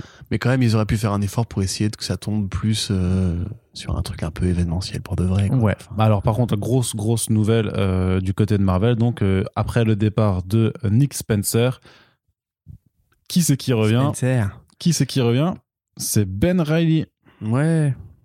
Allez. Oui, donc euh, effectivement, euh, Marvel insiste et enfin persiste et signe Sur Euh, la folie Peter des Parker années va 90. Peut-être mourir euh, dans euh, Spider-Man Oh, c'est- 75. Bon, il va peut-être pas mourir, mais en tout cas, il aura envie de se reposer. Bon, en tout cas, eux, ils insistent vachement là-dessus pour que les gens en- commandent beaucoup de numéros. Oui, il va partir en voyage de noces Voilà, c'est ça. avec On MJ parce que. One More Day aura été annulé. Exact. Et euh, donc voilà, il faudra un nouveau Spider-Man. On ramène le clone qui est. Attention, il est comment Il est comment Il est comment? Il est mort, le clone actuellement, mais il est en fait non, il est encore en vie. Non, il est encore en vie. ouais. Voilà, c'est ça. Donc euh, tout va bien. On est super content parce qu'en fait c'était une très bonne idée de l'époque. Il fallait la ramener absolument. Moi j'étais pas bien. Je, depuis que le clone n'était plus là, j'étais pas bien. Ouais, je disais le Mais clone. tu sais que Ben Reilly avait eu sa propre mais- série euh, Scarlet Spider et tout Ouais, ça. mais il y a même eu un autre Scarlet Spider ensuite. Mais de toute Ouais. façon, il y a tellement de personnages arachnéens. Enfin, je vais pas m'énerver. Mais tu sais, il y a un truc tout bête. Mais à la base, c'était qui Ben Reilly Quand ils font The Next Batman, quand ils font The Next Batman, et que euh, euh, quelques personnes, dont moi, disent, mais normalement, le Next Batman, c'est Damian Wayne. Pourquoi vous inventez encore un, enfin, vous ramenez encore un nouveau personnage qui pourrait être un héritier potentiel dans le futur? Là, t'as Miles Morales qui est sur la Terre principale et qui est déjà Spider-Man. C'est son nom, Spider-Man. Pourquoi c'est pas lui qui reprend le rôle si Peter a effectivement besoin de prendre des Mais vacances? parce qu'il a sa propre série Miles Morales? Non, parce que c'est des nuls. c'est ça la réponse que je voulais. Ils peuvent très bien avoir deux, ils peuvent très bien avoir deux séries avec le même personnage principal. Euh, Tu connais Spectacular Spider-Man et Amazing Spider-Man? Certes, mais alors du coup, il Web of faudrait... Spider-Man Mais là- Spider-Man, Spider-Man, Spider-Man Oui, oui. Non, non, mais le truc, c'est que. Et non-stop Spider-Man.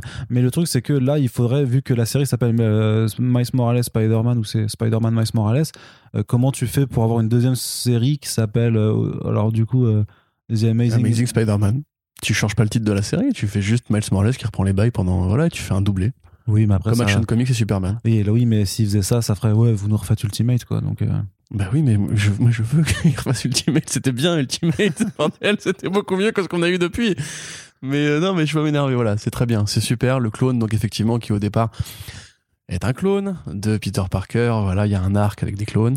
Euh, sauf qu'on s'aperçoit en fait que non, Ben Reilly, en fait, c'est le vrai Peter Parker. Et en fait, Peter Parker, c'était lui, le clone. Alors grosso modo, voilà, c'est à la base c'est une histoire des années 70 dans laquelle Peter Parker découvre qu'il y a un clone qui existe qui s'appelle Ben, ben, Ben Reilly et euh, qui, qui disparaît, qui, voilà, qui disparaît. Et en fait, 20 ans plus tard, dans les années 90, donc il y a ce qu'on appelle la clone saga où en fait on découvre que en fait depuis les années 70, le clone qu'on avait découvert en fait c'était euh, l'original et donc en fait que le Peter Parker que l'on croyait suivre euh, depuis euh, des années en fait, mais en fait c'était Ben Reilly quoi. Voilà, c'était un des plus gros doigts d'honneur qui ait jamais que été Peter fait Parker avait, euh, Comics. voilà. Et après, depuis d'ailleurs, Marvel après a récupéré l'idée avec les Skrulls ou avec les Skrulls plus tard pour dire non, mais lui c'est un Skrull, t'inquiète. Ou alors lui il était pas mort, c'était un frère, c'était un clone, tu vois, toujours pareil. Et donc effectivement, cet arc-là qui est considéré comme peut-être la pire chose qui soit arrivée à Spider-Man. Surtout parce que ça, ça a été une publication à rallonge en fait qui n'en finissait plus, qui n'en finissait. Ouais, voilà, puis ça correspond aussi à l'époque où euh, McFarlane après s'est barré, où ils ont un peu, un, un peu de mal, grosso modo, à, à relancer un peu l'intérêt de ces séries-là. C'était en parallèle aussi des symbiotes, enfin de l'avènement assez vénère des symbiotes. Euh, donc, comme tu l'as dit, c'est encore une fois une, une repompe des années 90, puisque après Heroes Reborn qui reprend le nom de l'événement Heroes Reborn où les stars du Match Comics étaient revenus pour récupérer les personnages principaux qu'ils avaient quittés quelques années plus tôt. Euh, quitte à faire euh, annuler de très bonnes séries, nom de Mark Wade euh, sur Captain America, etc. Après, on a eu aussi du coup la Clone Saga de Miles, Miles Morales, Morales. cette année aussi. On a Ben Reilly qui revient.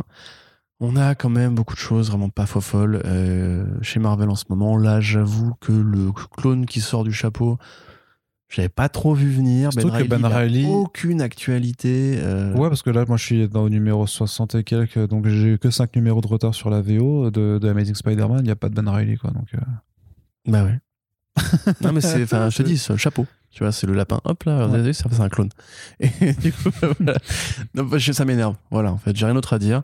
Euh, Il y a tellement, enfin, c'est tellement évident quand ils annonçaient la clôture au numéro 74, qui est le 75, qu'ils allaient trouver une façon de, de jump the shark pour euh, ravoir un, un faux événement pour essayer de relancer encore une fois l'intérêt du lectorat. Il y a combien de Spider-Man sur la Terre principale maintenant, quoi? Ben, on a pas mal, parce qu'en plus, notamment dans l'arc Last Remains, en fait, t'as tous ses collègues, t'as Miles, euh, Gwen, euh, enfin Spider-Gwen, t'as Madame Web, t'as as Silk et tout ça qui se réunissent pour former un, un groupe qui s'appelle l'Ordre de la Toile, The Web Order. Donc, tu vois tous les potentiels déjà euh, candidats qui, qui peuvent être là, quoi. Bah ouais. En fait, pour Et on prend l'un des personnages. Après, moi, tu vois, le design du clone original avec le petit Woody, je suis cool, ouais. Mais là, le visuel qu'ils nous ont montré, c'est juste un Spider-Man euh, contemporain avec des grandes pattes noires sur le costume. Donc, il n'y a même plus l'intérêt même du, du, du rétro cool, on va dire. Euh, même Bah, ça, limite, ça, tu sais euh, pas, parce qu'ils sont capables de le faire. Ils sont capables de le faire quand même. Ouais, ouais, ouais. Ils, ont dit l'artiste. Non, l'équipe créative a pas été. Si, si, alors les, en fait, les éques créatives sont, ah oui, sont assez de différentes. Parce que Ah oui, t'as on a oublié le principal quand même. as du Kelly. Oui, c'est que ça Trois sort numéros trois, par mois. trois numéros Trois par mois. numéros par mois, bordel. Ouais. C'est ouf. Parce que tu as du Kelly Thompson, Saladin Ahmed, Cody Ziegler, euh, et tu as Patrick Gleason, euh, et tu Zeb Wells, surtout qui sera l'architecte vraiment de, de, de cette histoire-là. quoi. Mais attends, mais quand même, enfin. Trois numéros par Faisons une ouais. pause sur ce truc-là quand même. C'est trois numéros par mois. C'est-à-dire que Niklo, il, il, est, il est en roue libre, là. Il a pris de la drogue. C'est un super guerrier. C'est la je version pense, mais, augmentée mais- de mais je pense que Nick Lowe n'est que, euh, si tu veux, le, le- si tu veux, le, le- euh, comment on appelle ça, la, la métastase de, de, de Cebulski, quoi. Ouais, du cancer Cebulski. Ouais, c'est ça. C'est une forme Clairement. cancéreuse qui a muté. Ouais. Mais tu Moi, j'imagine bien, tu sais, on, aurait une série comme ça où t'as Cebulski comme ça, et, et à côté, il y a, Et ça, il y a il y a une une tête qui extension, pousse, ouais, voilà, une et c'est la tête de Nick Lowe qui fait Ah, plus de Spider-Man. j'ai très bien l'image. C'est pas très agréable. non. Mais j'ai très bien l'image. Mais tu vois, ça, c'est, euh, on l'avait, on l'avait dit en début d'année quand on avait fait notre, euh, notre bilan, enfin notre, nos prévisions de l'année à venir. On avait dit, en fait, comme le lectorat augmente pas, ils vont être obligés, en fait, au bout d'un moment, Ah, mais là, c'est pire les poches, Oh les poches, les poches. Et les anniversaires réguliers qui font augmenter le prix, c'est ça. Les variantes, c'est ça. Les mois thématiques de variantes, c'est ça. Les trois numéros par mois, alors que déjà, on voyait qu'à deux numéros par mois, Spencer, il avait du mal à trouver des trucs à dire. Bah, c'est pour ça que Euh, là, il y a quatre scénaristes en tout. Hein, donc, euh, Ouais, non, mais attends, c'est ridicule, quoi. Faites-en une série hebdo directement, dans ce cas-là. Faites-en le, le Spider-Man euh, New 50, enfin, le Spider-Man 52. Tu vois, euh, faites-en un truc vraiment euh, qui pourra vendre toutes les semaines et faire en sorte que les mecs qui lisent Spider-Man finissent bien à la rue avec le frigo vide. Mais là, franchement, le clone, trois numéros par mois, aucune équipe créative, enfin, une équipe créative sans visage, c'est même pas un auteur, c'est un, co- un collectif d'auteurs mené par un mec qui est un vieux de la vieille de chez Marvel qui a pas particulièrement, enfin, qui est pas forcément hyper excitant. Enfin, Wells, euh, sais pas si toi t'es excité, moi je suis pas excité. Mais euh, je, je vous l'affirme, il n'est pas excité. voilà, je suis pas du tout excité. Mais en plus de ça, euh, après quand même un, un run qui a été assez dense en très peu de temps, moi je, suis- je suis déjà à bout de souffle de mon Spider-Man, tu vois. Oui. Euh, J'en ai marre. Oui. Voilà, donc je vais pas lire la Je série. te, je te comprends. Comme j'ai pas continué la série de Nick Spencer après le premier, deuxième, troisième arc, quoi, parce que euh, fatigue un peu, quoi, fatigue. Reprends à partir du numéro fatigue. euh, 50, du coup. Pour, Ouais. pour la Streamline, en fait. Bah, Je pense que je vais lire le trois derniers numéros de la série. Non, je pense qu'à partir de la Streamline, bah, la Streamline sera Oui, les- d'accord, la streameuse. Mais j'avais lu en plus le, le 50, enfin le Quatuor 50, Mm. 51, 50 LR, 51 LR. Je m'étais un peu emmerdé. Bon, mais euh, c'était sympathique. Ah, voilà. Mais tu vois, entre ça, pareil, le Spider-Man des Abrams, la, la profusion de séries Spider-Man quand même. Euh, Sony qui veut faire Oh, ses oh, séries. Corentin, il y a une série Spider-Man qui surgit derrière T'as vu, toi. voilà, Regarde, c'est- elles sont partout. Dans mon sac, j'en ai trois. Tu vois, regarde, tiens, t'as vu ça Non, mais au bout d'un moment, franchement, je, je pense qu'il y a vraiment de l'abus. Ok. Que tout ça, entre ça, Batman et compagnie, on est en train de tuer le marché du single. Voilà, je l'ai dit, on peut continuer, on peut passer à la suite. Oui, bah, le, le- le marché du single a des problèmes aussi à cause de ces, de ces techniques qui sont faites par, par les Big Two qui ne se préoccupent pas de la santé de l'ensemble. Et euh, ouais, ouais c'est ça, font, font les poches jusqu'à ce que euh, les poches, enfin que les gens qui ont ces poches-là meurent, en fait, euh, grosso modo. C'est un peu, un peu le délire, quoi. Euh, heureusement que, euh, les, que l'Indé trouve des voies pour s'en sortir. Allez, on a terminé pour la partie comics, c'était long, Ah, c'était bien. 1h40 quand même. J'ai hein. Et, euh, et du coup, petite partie hein, pour le télé et, et- et la cinéma. Là, on est parti pour même pas 20 minutes, je pense. On fera euh, deux, deux heures en tout. Donc, euh, Tom Welling qui annonce une suite à la Smallville en série d'animation avec Michael Rosenbaum également au casting. Pourquoi ça te fait rire? Non, parce qu'en fait, j'ai- vraiment ri spontanément quand t'as dit le truc, parce que j'ai regardé mon téléphone et que tu l'as dit, du coup j'avais oublié qu'il y avait cette news-là. J'ai ri spontanément et je me suis dit, mais c'est pas bien, je vais, vraiment vexer des gens et tout. Bah ouais, parce que c'est culte quand même. Donc. Smallville, série qui retraçait la jeunesse de euh, Oui, Clark, Clark, Kent, à Smallville, à Smallville. d'où- d'où il vient et qui généralement prend 5 à 10 minutes dans les films euh, ou dans les origin story, mais là en l'occurrence c'était 10 saisons. Euh, qui avait déjà eu des suites en comics. qui avait eu des suites en comics, qui avait même eu une suite canonique quelque part dans Crisis on Infinite Earths de la CW, Ouais, où on y refait, ouais. euh, un Tom Welling adulte, enfin adulte, âgé, avec son âge euh, contemporain. Euh, donc là, effectivement, voilà, c'est Tom Welling qui annonce qu'ils vont faire une série animée, a priori sur la CW, en tout cas produite par, par Berlanti Productions, pour poursuivre l'aventure de ce Clark Kent-là. Alors qui sera probablement du coup un, un- interstice entre la saison 10 et Crisis on Infinite Earths, puisque sinon c'est quand même compliqué de, de prendre cette suite-là, mais euh, tout est possible. Après, euh, du coup, tu perds un peu l'esprit Smallville. Euh, donc effectivement, c'est culte. Moi, j'avoue je me- m'explique pas bien pourquoi. Je, je suis de la génération Smallville, mais j'ai jamais apprécié Smallville. Déjà, même quand j'étais adolescent, je trouvais ça. Je pense que je suis pas vraiment client du format Young Adult, sous tout- toute forme que ce soit. Donc euh, voilà, pour ceux que ça intéresse, tant mieux. La CW est pas étrangère au format animation, hein, puisque régulièrement ils produisent des petites séries animées qui sont généralement assez courtes. Là, j'ai du mal à me dire que ça, que ça a d'ailleurs un projet de long terme, mais ils avaient fait Vixen, ils avaient fait Constantine avant de ramener Matt Ryan euh, dans l'univers euh, principal. Ils avaient fait aussi là récemment Deathstroke, qui était une mini-série qui est tra- transformée en, en long métrage d'animation. Je sais pas si tu l'as vu d'ailleurs, ce film. Moi, il m'intéressait parce qu'il avait, l'air- il avait quand même un peu, un peu sanglant. Donc, Euh, euh, je l'ai je, je, je, je l'ai pas encore vu. T'allais dire que t'as- tu l'as acheté légalement et que Voilà, c'est il ça, est- tout le à fait. Blu-ray, je le vois Tout le Blu-ray là. Ah il est beau, c'est un beau Blu-ray. Mais euh, c'est encore une fois, c'est un peu du man babyisme, tu vois. euh, Ah, de ouf, ouais. Tu te souviens la fois on avait écrit, j'avais écrit un article sur, euh, sur Smallville, j'avais, je crois j'avais dit, j'avais fait une vanne sur Tom Welling, vraiment une vanne. Et t'avais un mec qui m'avait écrit pour m'insulter, il m'avait dit bien sûr que Smallville ça a compté pour les gens. Non, mais après, non, non, non, non. Alors, par contre, ça a compté pour grave des gens.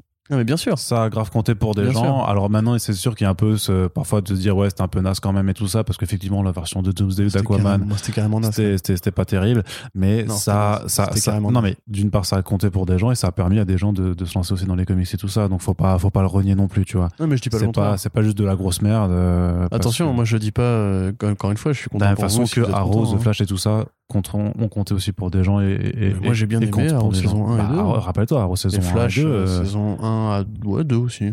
Ouais. 3 peut-être. Non, pas exagéré. Mais, non, mais voilà, ça, on a, tu on vois, je jette la pierre à personne, bien sûr. vois. Après, j'ai l'impression qu'il y a une sorte de culte autour de, de cette version. Alors non, il y y a juste une des anciennes actrices qui a fait un culte, Oui, tout à fait, voilà, Donc elle, elle, elle reviendra pas a Pour priori. ceux qui n'ont pas la référence, du coup, euh, c'est Alison Mack, c'est ça, qui jouait euh, Chloé Sullivan, qui était la meilleure pote de Clark, une petite blonde trop mignonne, euh, qui en fait après euh, après ça a participé à une sorte de oui de culte, mais c'est plutôt c'était plutôt une, sorte de raquette organisée en fait, euh, de culte sexuel, un peu sadomaso, où en fait bah il, il piégeait des victimes et il leur racontait du, du blé quoi. Donc là d'ailleurs récemment, je crois que c'est on est quand on est le 29, donc c'est demain qu'elle est jugée pour son truc, donc elle ne reviendra pas effectivement. Mais j'ai envie de dire qu'on peut s'en passer. Voilà. Sinon, je sais pas qui est-ce qui, c'est qui est-ce qui va revenir à part Michael Rosenbaum, qui est donc le Lex et pour le coup, d'ailleurs, qui était un bon Lex Luthor euh, dans ce que j'ai vu de Smallville, qui va revenir, qui est toujours un petit peu le grand pote de Tom Welling, qui l'accompagne dès qu'il y a une convention ou quoi. Donc, euh, c'est toujours par deux ils vont, comme tu disais. Donc euh, voilà, la CW qui encore une fois la tête dans ses, dans ses vieilles gloires. Ne m'envoyez pas de messages privés pour me dire que je suis un connard si vous aimez Smallville et que j'en ai dit du mal, c'est juste une question de goût. Comme tu dis, euh, ça a compté pour des gens. Tant mieux que ça revient. Tant mieux si c'est une bonne série animée. J'aime l'animation, j'aime dessin d'animation. Je serais si la série est bien, je serais content de le dire. Et en plus, à côté de ça, il y a la série Superman sur HBO Max, donc tout le monde est content, il y en a pour tous les publics. Et voilà, voilà. Yep, euh, sur HBO, sur la série W aussi, en fait, la super, la série super. Ah non, la série d'animation super. Ils Ouais. ont annoncé une série Bah, d'animation. bien sûr, on en a parlé il y a trois semaines.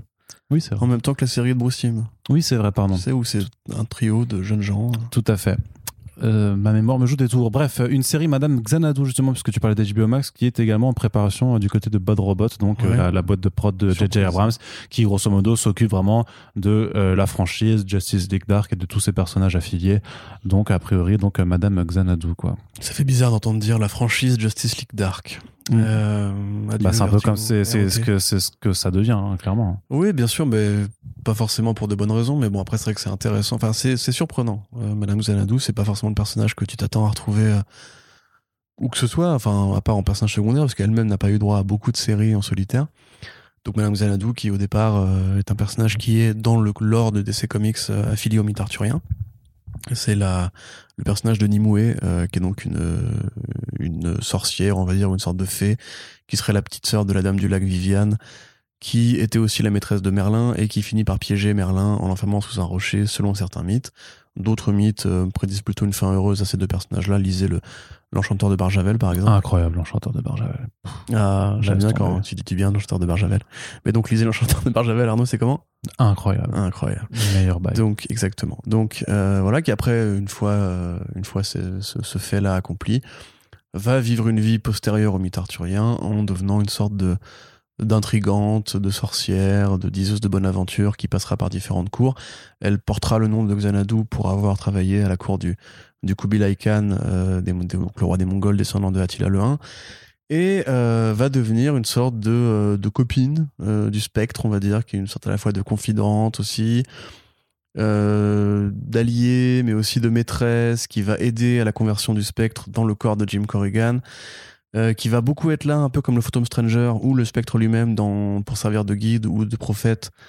Tess, prophétesse dans les séries de la ligne d'arc en général pour Constantine, dont elle est d'ailleurs l'une des ancêtres, pour euh, Swamp Thing, pour euh, Zatanna, etc., qui sont plus eux les héros d'action qui vont sur le terrain, alors qu'elle est plutôt une sorte de sorcière qui reste, enfin de mystique qui reste enfermée chez elle. Donc c'est un personnage qui est très complexe, très compliqué à, aborder. Même moi, j'aurais, du mal à vous dire par où commencer Madame Xanadu parce que il faut vraiment retourner dans les anthologies d'horreur et les séries qui prenaient justement des personnages un peu plus variés comme le Spectre euh, pour héros, histoire de commencer à l'appréhender. Mais c'est vrai que c'est intéressant. Donc c'est Angela Robinson qui va faire la série, qui est une réalisatrice qui est passée par euh, les comics à plusieurs reprises. Elle a notamment adapté du coup l'histoire de professeur William Moulton Marston, euh, de Elizabeth Holloway et de Olive Byrne dans le film Professeur Marston and the Wonder Women, que je n'ai pas vu, euh, qui paraît-il est un film intéressant mais mensonger, d'après les héritières des, euh, de la famille Marston, euh, et qui va adapter tout prochainement le Strangers in Paradise de Terry Moore en série a priori. Ça fait longtemps qu'on n'en a pas entendu parler non plus d'ailleurs de ce projet. Mais... Bah, moi, enfin, l'article de Variety ou Deadline, je ne sais plus, disait que c'était encore prévu, qu'elle avait un agenda de production assez chargé. Et elle a aussi fait du True Blood, euh, une, très, une série que j'aime beaucoup, euh, de HBO, qui est peut-être l'une des réussites du format Young Adult pour moi, parce qu'il y a du cul et de la violence. Et du coup, voilà. Euh, quelque part, je suis content, parce que Xanadu, c'est vrai que c'était inattendu. Il y a la série euh, John Constantine qui va arriver aussi, pas chez Bad Robot. Je, c'est pas le choix que je, vers lequel j'aurais été le plus, le plus directement. Ça peut être peut-être leur, vraiment leur voir le- à eux, tu ouais, vois. faut mais- voir vraiment l'orientation qu'ils vont donner au projet en fait. Bah, c'est facile de faire une série historique où tu suis une immortelle qui va de, de, de la cour du roi Arthur euh, jusqu'au présent, tu vois. Un épisode à la fois, une époque à la fois et tout. À la entre un, un, vampire et tout. Mais il y a tellement de trucs qui n'ont pas été dits sur elle que tu peux, peux dire ce que tu veux. Donc je pense que ça va quand même être très différent des comics. Ouais, ça avis. se trouve, ça va être un procédural où c'est une immortelle qui aide à résoudre des enquêtes criminelles. Ou un young adult avec le spectre euh, qui serait du coup une sorte de loup-garou euh, blanc Ouais, et une sorcière qui serait du coup l'héroïne euh, adolescente euh, dans une petite ville de province. ouais. Voilà, avec du rock. Qu'est-ce qu'on est créatif quand même quand on s'imagine à la place des, des gens qui produisent littéralement les, les contenus. Ouais, c'est vrai ça. Allez, pour terminer sur une petite partie cinéma, Paramount se prépare à décliner euh, le- une nouvelle fois la franchise de Transformers avec le film Transformers Rise of the Beasts. Grosso modo, on va faire les animutants au cinéma, Corentin. Animutants, ouais, les Animutants. Euh, les Animutants, donc, qui est une version parallèle de la franchise Transformers qui s'appelle Beast Wars en anglais, qui était coproduite par euh, un département japonais euh, de Hasbro, du coup, c'est ça? Ouais, c'est Hasbro, ouais. qui a les, les Transformers. Alors, en grosso modo, c'est plutôt que d'imaginer que vos robots préférés se transforment en véhicules. Là, ils se transforment en animaux Voilà. ou en dinosaures. Bah, qui sont des animaux. Du coup, les Oui. dinosaures sont des animaux. Euh, donc, en mammifères ou en dinosaures. Tu peux arrêter de, de- de prendre ce ton condescendant dès que t'es censé vouloir T'as pas un doctorat, toi, en biologie Ouais, en microbiologie, du coup, dès que ça dépasse le stade unicellulaire, ça m'intéresse plus. C'est le lait et les bactéries, du coup. Euh, c'est- Oh là là, t'as oublié cette blague. c'est pas grave. Je te raconterai euh, en off. Donc, euh, pour résumer, effectivement, donc là, c'est pas Optimus Primal, euh, Optimus Prime, mais Optimus Primal, Primal, justement, qui Primal, n'est pas ouais. un camion, mais un gorille. Euh, Megatron garde le même nom, mais c'est plus un avion, mais un, euh, un Tyrannosaure Rex, Tyrannosaure, ouais. euh, qui a une équipe donc qui s'appelle les Predacons et pas les Decepticons, etc., etc. Sachant Et- que Optimus Primal est euh, le chef des Maximals. Voilà, le chef des Maximals n'est pas des, des Autobots, puisqu'il n'a pas de sens de les appeler Autobots.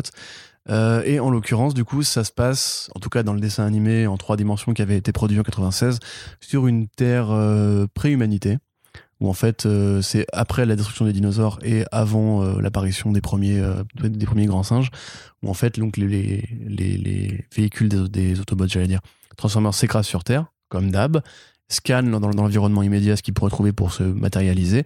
Euh, du coup, bah, les Predacons, tombent sur des, squelettes de dinosaures et les Maximals sur des mammifères du coin.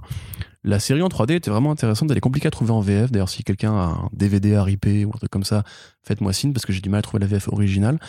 Mais qui était vraiment un produit euh, ultra intéressant, voilà, sur euh, ce dialogue entre les espèces, ce côté comment est-ce qu'on met des flingues dans les mains des gorilles, des T-Rex pour se taper dessus. Il y avait un côté même un peu shakespearien avec le raptor qui trahissait son camp et tout. Enfin, c'était extraordinaire. Après, graphiquement, ça a très mal vieilli, évidemment, parce que c'est 96 en 3D. Donc, imaginez-vous que c'est vraiment des cinématiques de PlayStation. euh.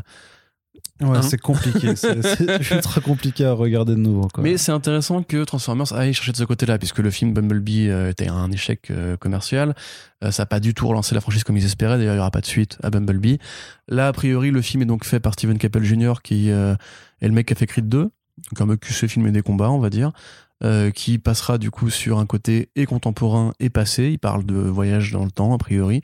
il y aura toujours le mec qui double Optimus Pri- Prime. Donc, il est même possible qu'il y ait une rencontre entre les Transformers et Bah sûrement oui parce Les que c'est sûr parce que du coup euh, il y a Ron Perlman qui a été annoncé pour doubler euh, Opti- Opti- Optimus Primal, sachant qu'il y a aussi donc le, le, le doubleur de Optimus Prime à, à la base, c'est-à-dire que oui il y aura une rencontre Voilà. entre les deux je pense. hein. et donc du coup, bah, euh, Ça va être débile. c'est bizarre. Ça va être débile ce truc. Mais moi, je, enfin, le, le Animutant, le dessin animé, était pas débile. Hein. Il était vraiment. euh, Ouais, mais là, dans, de- mais le d'enfant était vraiment Mais ramener ça dans la franchise Transformers, en plus euh, évoquer le fun à la Michael Bay, c'est ça va être full débile quoi.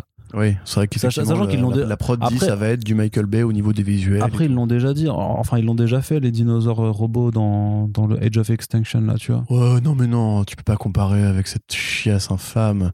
Euh, film produit par une dictature. Enfin, non, c'est horrible. Le 4, là, c'est ça dont Bah, tu je crois que- Ouais, ouais, avec les c'est dinosaures. le pire. C'est le pire de la saga. Ou le dragon, je sais plus là. Avec le 5. Peut-être que le Mm. 5 est pire encore. C'est compliqué à dire. Après, c'est pas des grands films. hein. Mais en l'occurrence, les, les Dinobots qui d'ailleurs avaient 10 minutes d'écran à tout casser, c'est c'est différent de, euh, de prendre un singe et le transformer en robot. Mm. Parce que dans les, dans les, les, les animutants au départ, c'est vraiment genre sa peau de singe qui, qui fait comme une sorte de coque derrière, tu vois. Ça, Ah c'est ouais. très compliqué. Moi, visuellement, je suis intrigué, tu vois, en tout cas. Ça va faire du, euh, ouais, ça va faire des trucs dégueulasses comme les hybrides de Sweet Tooth, quoi, clairement. C'est Mais pourquoi pas? Ouais. C'est très, très, très chelou. Bref, euh, du Très côté du cinéma, en tout cas, on a deux trailers juste aussi qui sont tombés euh, tout récemment, euh, de, de, de grosses productions qui arrivent là cet, cet été ou cet automne. D'une part, Shang-Chi qui s'est dévoilé avec un deuxième trailer qui en montre quand même beaucoup plus, qui montre vraiment les, justement les fameux anneaux euh, en, action. Alors du coup, c'est des anneaux euh, qu'on porte au bras, hein. ce, ne sont pas des, bagues, euh, si, jamais. On voit aussi quand même, quand même, on voit l'abomination a priori qui, apparaît dans le trailer. Donc retour de ce personnage depuis. Bah depuis Hulk, sachant qu'on savait que l'abomination doit être présent également dans la série She-Hulk, donc euh, c'est peut-être pas innocent euh, de, de le retrouver en fait dans, dans le prochain film Shang-Chi. Et euh, bah, ma foi, un montage un peu plus, euh, voilà, un, peu plus vénère, un- plus d'action, un peu plus de lumière, un peu plus de, un peu plus de d'entrain quand même, Corentin ou pas du tout toi? Non, pas du tout, non, Non? absolument pas. Ça a toujours l'air pas, pas bien et je suis pas content. Mais c'est proportionnel justement à ce que j'attends de Marvel Studios en 2022. 21, toujours. 21. Shang-Chi, c'est 2021 C'est en septembre, c'est le 1er septembre Ok, 2021. d'accord. Toi, t'as vu Black Widow du coup maintenant oh là, où on enregistre, ouais. T'es encore sous embargo là ou tu peux nous Euh, dire si là, ça à l'heure change un peu où on enregistre, euh, oui, mais quand ça sortira, je ne serai plus sous embargo. Donc, Tu peux nous dire un peu si c'est différent de ce modèle classique Ah non, c'est pas Euh, différent du tout. D'accord, Non, non, non. bah, Non, c'est extrêmement classique. Après, ça, ça- c'est re- c'est bien d'avoir un film qui s'intéresse un peu plus à ses personnages, vu que c'est vraiment sur Black Widow et donc euh, sa, sa fameuse famille. Euh, tu, euh, ouais, ça s'intéresse vraiment au personnage plutôt que d'essayer juste de le faire évoluer comme. euh, comme arte- ar- artefact scénaristique au sein d'un autre univers, tu vois. Tu te prends un peu plus de temps de poser, mais c'est un film qu'on aurait dû voir il y a 10 ans, quoi. Ouais, Et je bah, pense c'est que- un peu ça. Et je pense qu'il y a 10 ans, on lui pardonnait le fait de suivre une formule, somme toute, largement. Voilà, quoi. c'est ça. C'est un peu le problème que j'ai avec Shang-Chi, le problème que j'avais avec Doctor Strange et Ant-Man, c'est que Marvel Studios n'arrive pas à faire des origin story un peu différentes. Là, on Pour le coup, moi, ça mérite de pas être une origine. C'est pas vraiment une origine. story, Shang-Chi, non mais Shang-Chi, je te dis. Oui, pardon. Voilà. Euh, Shang-Chi, c'est clairement euh, ce que tu as déjà vu avant sous d'autres formats. T'as un peu de Black Panther pour le côté royal et civilisation un peu étrangère, un peu exotique du point de vue des Américains. T'as clairement le côté euh, Doctor Strange pour le côté mystique, euh, secret, euh, famille, etc. Et t'as évidemment beaucoup, beaucoup, beaucoup d'effets pyrotechniques moches. Le vilain va être un décalque du héros avec les mêmes pouvoirs, comme dans Black Panther, comme dans tous les Marvel, comme dans Iron Man 1 Quasiment tous, ouais. comme dans Doctor Strange, comme dans... mais il y a tellement en fait de films qui font ça maintenant que mais c'est pareil pour Black Widow, tu vois Black Widow, ils ont tellement été dans... à l'évidence que du coup le héros c'est enfin le méchant pardon, c'est quoi? C'est un mec qui imite les mouvements de l'héroïne. Euh, Ouais, mais pour le coup, Ah. il s'inspire des mouvements d'autres d'autres héros. Loki dans ce cas-là, C'est tu pour vois, ça que c'est intéressant. Loki, le, le- enfin, je veux pas dire, mais tu sais, ça va tellement, tellement loin cette logique jusqu'au boutiste en fait que Wanda- Wanda- WandaVision avait ça aussi. C'est-à-dire qu'ils sortent Ouais, pas de ce ouais, schéma, ouais. jamais. Euh, là, en l'occurrence, t'as le dialogue père-fils qui, qui, moi, m'intéresse. que C'est vrai que euh, Tony Long est un acteur extraordinaire. Et bon, si Mouliou, j'en suis moins convaincu. Pour l'instant, ce que je vois de lui ne me, ne me régale guère. Mais au moins, ils ont pas été dans le- la surcharge de muscles ou l'évidence qui aurait été de prendre une sorte de clone de Bruce Lee euh, Ouais. euh, pour faire justement comme les BD qui ont créé un clone de Bruce Lee de fait. Euh, donc voilà, pourquoi pas, mais voilà, mais les visuels, pyroté, enfin, le, le- la colo, quoi, je la trouve affreuse. Ça fait fake à mort. Et, et quitte à aller chercher dans le cinéma asiatique, prenez des visuels qui fassent un peu justement différent, une photo qui fasse différent. Là, à part cette scène sur le building où tu as le grand truc violet, qui est un truc que tu vois pas si souvent chez Marvel, encore que le violet, il y en avait déjà dans, dans Black Panther aussi, mais d'ailleurs, je crois que c'était à Hong Kong. Il y a une scène à Hong Kong dans Black- dans Black Panther, je crois. C'était pas Hong Kong, c'était à Séoul plutôt, non? Ouais, à Séoul, mais tu vois, c'est voilà, du, du violet urbain à Séoul, donc là, du violet urbain euh, à, a priori Hong Kong. Euh, non, moi, j'avoue, j'ai vraiment du mal à y croire. Et en plus, du coup, de ce qu'on sait sur Marvel Studios et les compromis faits au modèle chinois, etc., c'est Disney particulièrement, le groupe Disney et le, euh, cette séduction du- d'une dictature qui, quand même, a aucune raison d'être euh, un allié des États-Unis ou de Disney des valeurs, des valeurs pardon, défendues par Disney. Ça me. Non, le film, je suis pas forcément pour, pour l'instant.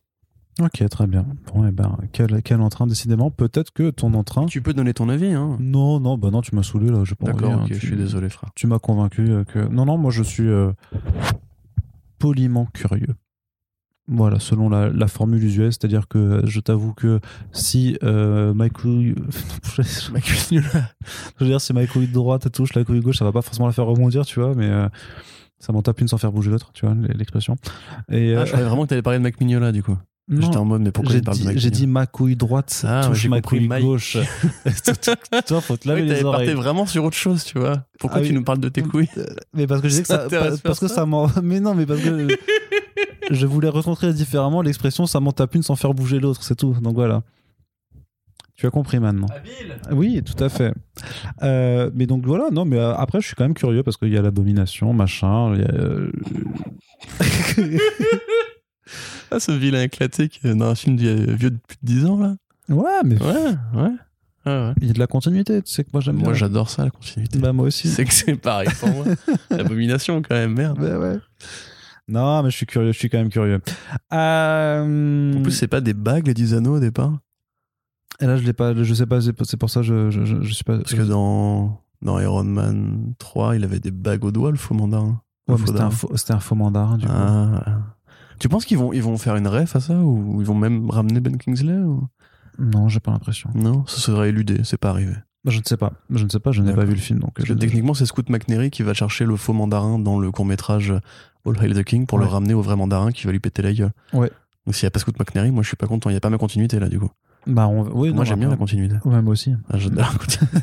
Allez, on verra bien ce que ça donnera. Et donc, le dernier trailer dont on va parler, euh, c'est celui de The Suicide Squad, le final trailer qui a faussement fuité sur les réseaux puisque tous les acteurs euh, ils sont allés de leur petite vidéo en disant J'ai vu le dernier trailer et oups, je- on m'a dit de pas le partager, mais je vais le faire quand même. Assurément, une belle, une belle opération de promotion virale telle que euh, Tom Holland et Marvel Studios ont su la démocratiser en faisant donc euh, ces faux leaks. Mais grosso modo, on en apprend un petit peu plus quand même sur certains personnages notamment Bloodsport qui a été recruté par la Suicide Squad parce qu'il a quand même réussi à blesser Superman avec une balle en kryptonite Euh, sauf que du coup on va juste mentionner Superman mais on n'y fera jamais euh, plus allusion, que ça clairement T'auras le ça- figurant de Shazam. ouais c'est ça. ça ça va vraiment pas aller plus loin donc euh, bon euh, voilà tant pis je crois, je crois que même James Gunn en interview a dit mais je sais pas de quel Superman on parle en fait tu vois donc bon c'est euh, c'est, c'est, c'est- ce sont des choses qui arrivent, mais donc voilà, on en apprend plus sur vraiment euh, la, task, la Task Force X qui est dépêchée pour mettre un terme au projet Starfish. Donc Starfish, ça veut dire étoile de mer. Donc bien entendu, pour arrêter Starro, ça a l'air toujours aussi fun, toujours aussi déjanté, toujours aussi euh, bruyant, euh, assez exubérant, avec tous ces personnages de Misfits complètement déglingués. Corentin, tu es toujours chaud, ça sort le 28 juillet, 28 juillet, donc c'est tout bientôt, là, c'est dans moins d'un mois alors on enregistre ce podcast. Étoile de mer géante. Je suis content. Attends, il t'en faut peu en fait. Ah non, mais c'est tout. Tu vois, moi, c'est pas besoin de. Je suis pas un mec compliqué. Tu vois, étoile de mer géante, euh, Harley Quinn dans l'eau, euh, euh, le King Shark. Voilà, tout simplement. Le cérébro avec ses, ses têtes bizarres là. Non, mais ça a l'air Le exactement ce thinker. que, ce que, ce que j'attendais de, euh, de ce film-là. Tu vois, c'est-à-dire du débile, un peu de bourrin, un peu de violence, euh, et en fait un mec qui, qui profondément aime les comics, euh, tout en sachant en rire, entre guillemets, tout en sachant où sont les idées bizarres à aller choper et qui rendrait bien à l'écran. Je pense que, honnêtement, on, on s'est beaucoup paluché sur Zack Snyder et son côté over the top et tout. Je le vois pas, Zack Snyder, avoir dégainé Starro en kaiju euh, vilain à affronter euh, avec une équipe de bras cassés qui ont juste des flingues et des, ma- des, des maillets, quoi. Mm. Donc, euh, enfin, big up à Zack Snyder, il n'y a, pas- y a pas de souci. Mais entre ça, tu vois, par exemple, la fin d'Aquaman me, plaît- beaucoup pour ça aussi. Tu vois, le côté, on a été prendre chez Geoff Jones le, le fait que Aquaman effectivement contrôle un putain de grand ancien Lovecraftien et on va vous le mettre au cinéma parce que c'est ça que vous voulez, vous le savez au fond de vous. Et ben oui, c'est exactement ça que je veux. Ils, ils, ont, ils m'ont compris, moi. Tu vois, ils m'ont compris. Ils, ils savent ce que je veux. Et ça a l'air beaucoup plus couillu, beaucoup plus fun et beaucoup plus euh, décomplexé que justement Marvel Studios qui, j'ai l'impression, a encore l'impression de s'excuser de faire du super-héros en appliquant son modèle ultra cadenassé et en cherchant toujours à proposer au spectateur un truc qu'il connaît. Mais moi, j'ai pas envie de ça. J'ai envie d'être surpris. Et là, ça a l'air surprenant. Ouais, ok. Très bien, Corentin. Écoute, bah, on va finir euh, le podcast sur cette euh, touche de positivité, puisque c'est quand même assez rare hein, euh, d'avoir ça. Tu rigoles ou quoi Non, je déconne, c'est bon. Toute la partie comique, j'étais ultra positif. Mais c'est vrai, c'est vrai. Et vu qu'elle a été clairement majoritaire, je l'avais dit, on faisait 20 minutes pour juste pour les télé, la télé Cinoche, puisque ce qui nous intéresse quand même le plus, c'est de parler de comic book. Mais vous inquiétez pas, les trucs on screens là, ça revient forcément, puisque bah, on a un numéro sur Sweet Tooth là qui arrive euh, d'ici quelques jours. Euh, il y, a, y, a, y a Black Widow forcément qui sera au programme. Va y avoir. Euh, y a, non, il n'y aura pas Smallville. Ah, pas Smallville? Non. Merde. Enfin, pas tout de suite, mais non, je parlais de l'été. Il y, a The il y a The Suicide Squad. on va sûrement parler peut-être des maîtres de l'univers Révélation, parce que ça a l'air quand même être plutôt euh, stylé. On parlera de Batman un long Halloween, une fois que la partie 2 euh, sera sortie pour faire un, un point d'ensemble. Donc voilà, on va quand même parler pas mal de ces adaptations dans les, euh, dans les mois qui vont venir, dans les semaines qui vont venir sur First Print, mais forcément dans le front page, c'est l'actualité des comics, vraiment, qu'on a envie d'aborder en priorité. On espère que ça vous a plu. N'hésitez pas à réagir sur les différents sujets euh, dans euh, les commentaires du WordPress qui arrive très très très bientôt. Je sais que j'ai déjà dit euh, lors du dernier front page, mais là vraiment c'est vraiment très très très bientôt. Là à l'heure où on poste ce podcast, c'est limite dans, dans les quelques jours qui vont venir. Donc soyez préparés et, et voilà et n'oubliez pas que vous pouvez également apporter votre soutien sur Tipeee. À l'heure où on poste ce podcast, on est le 30 juin. Vous avez donc 24 heures pour pouvoir essayer de nous faire grimper la cagnotte du mois au maximum pour euh, simplement ben, nous euh, permettre de continuer à produire autant d'émissions et à pouvoir en vivre, puisque c'est quand même l'objectif que l'on a avec ce podcast depuis nos débuts. Et on remercie toutes celles et ceux qui nous soutiennent depuis maintenant 8 euh, mois, je crois, ou 9, je ne sais plus. Ça commence à faire pas mal de temps. Bientôt les 1 an, Corentin. Le temps passe tellement vite. Et donc, on se dit à très bientôt pour le prochain podcast. Salut tout le monde. Salut.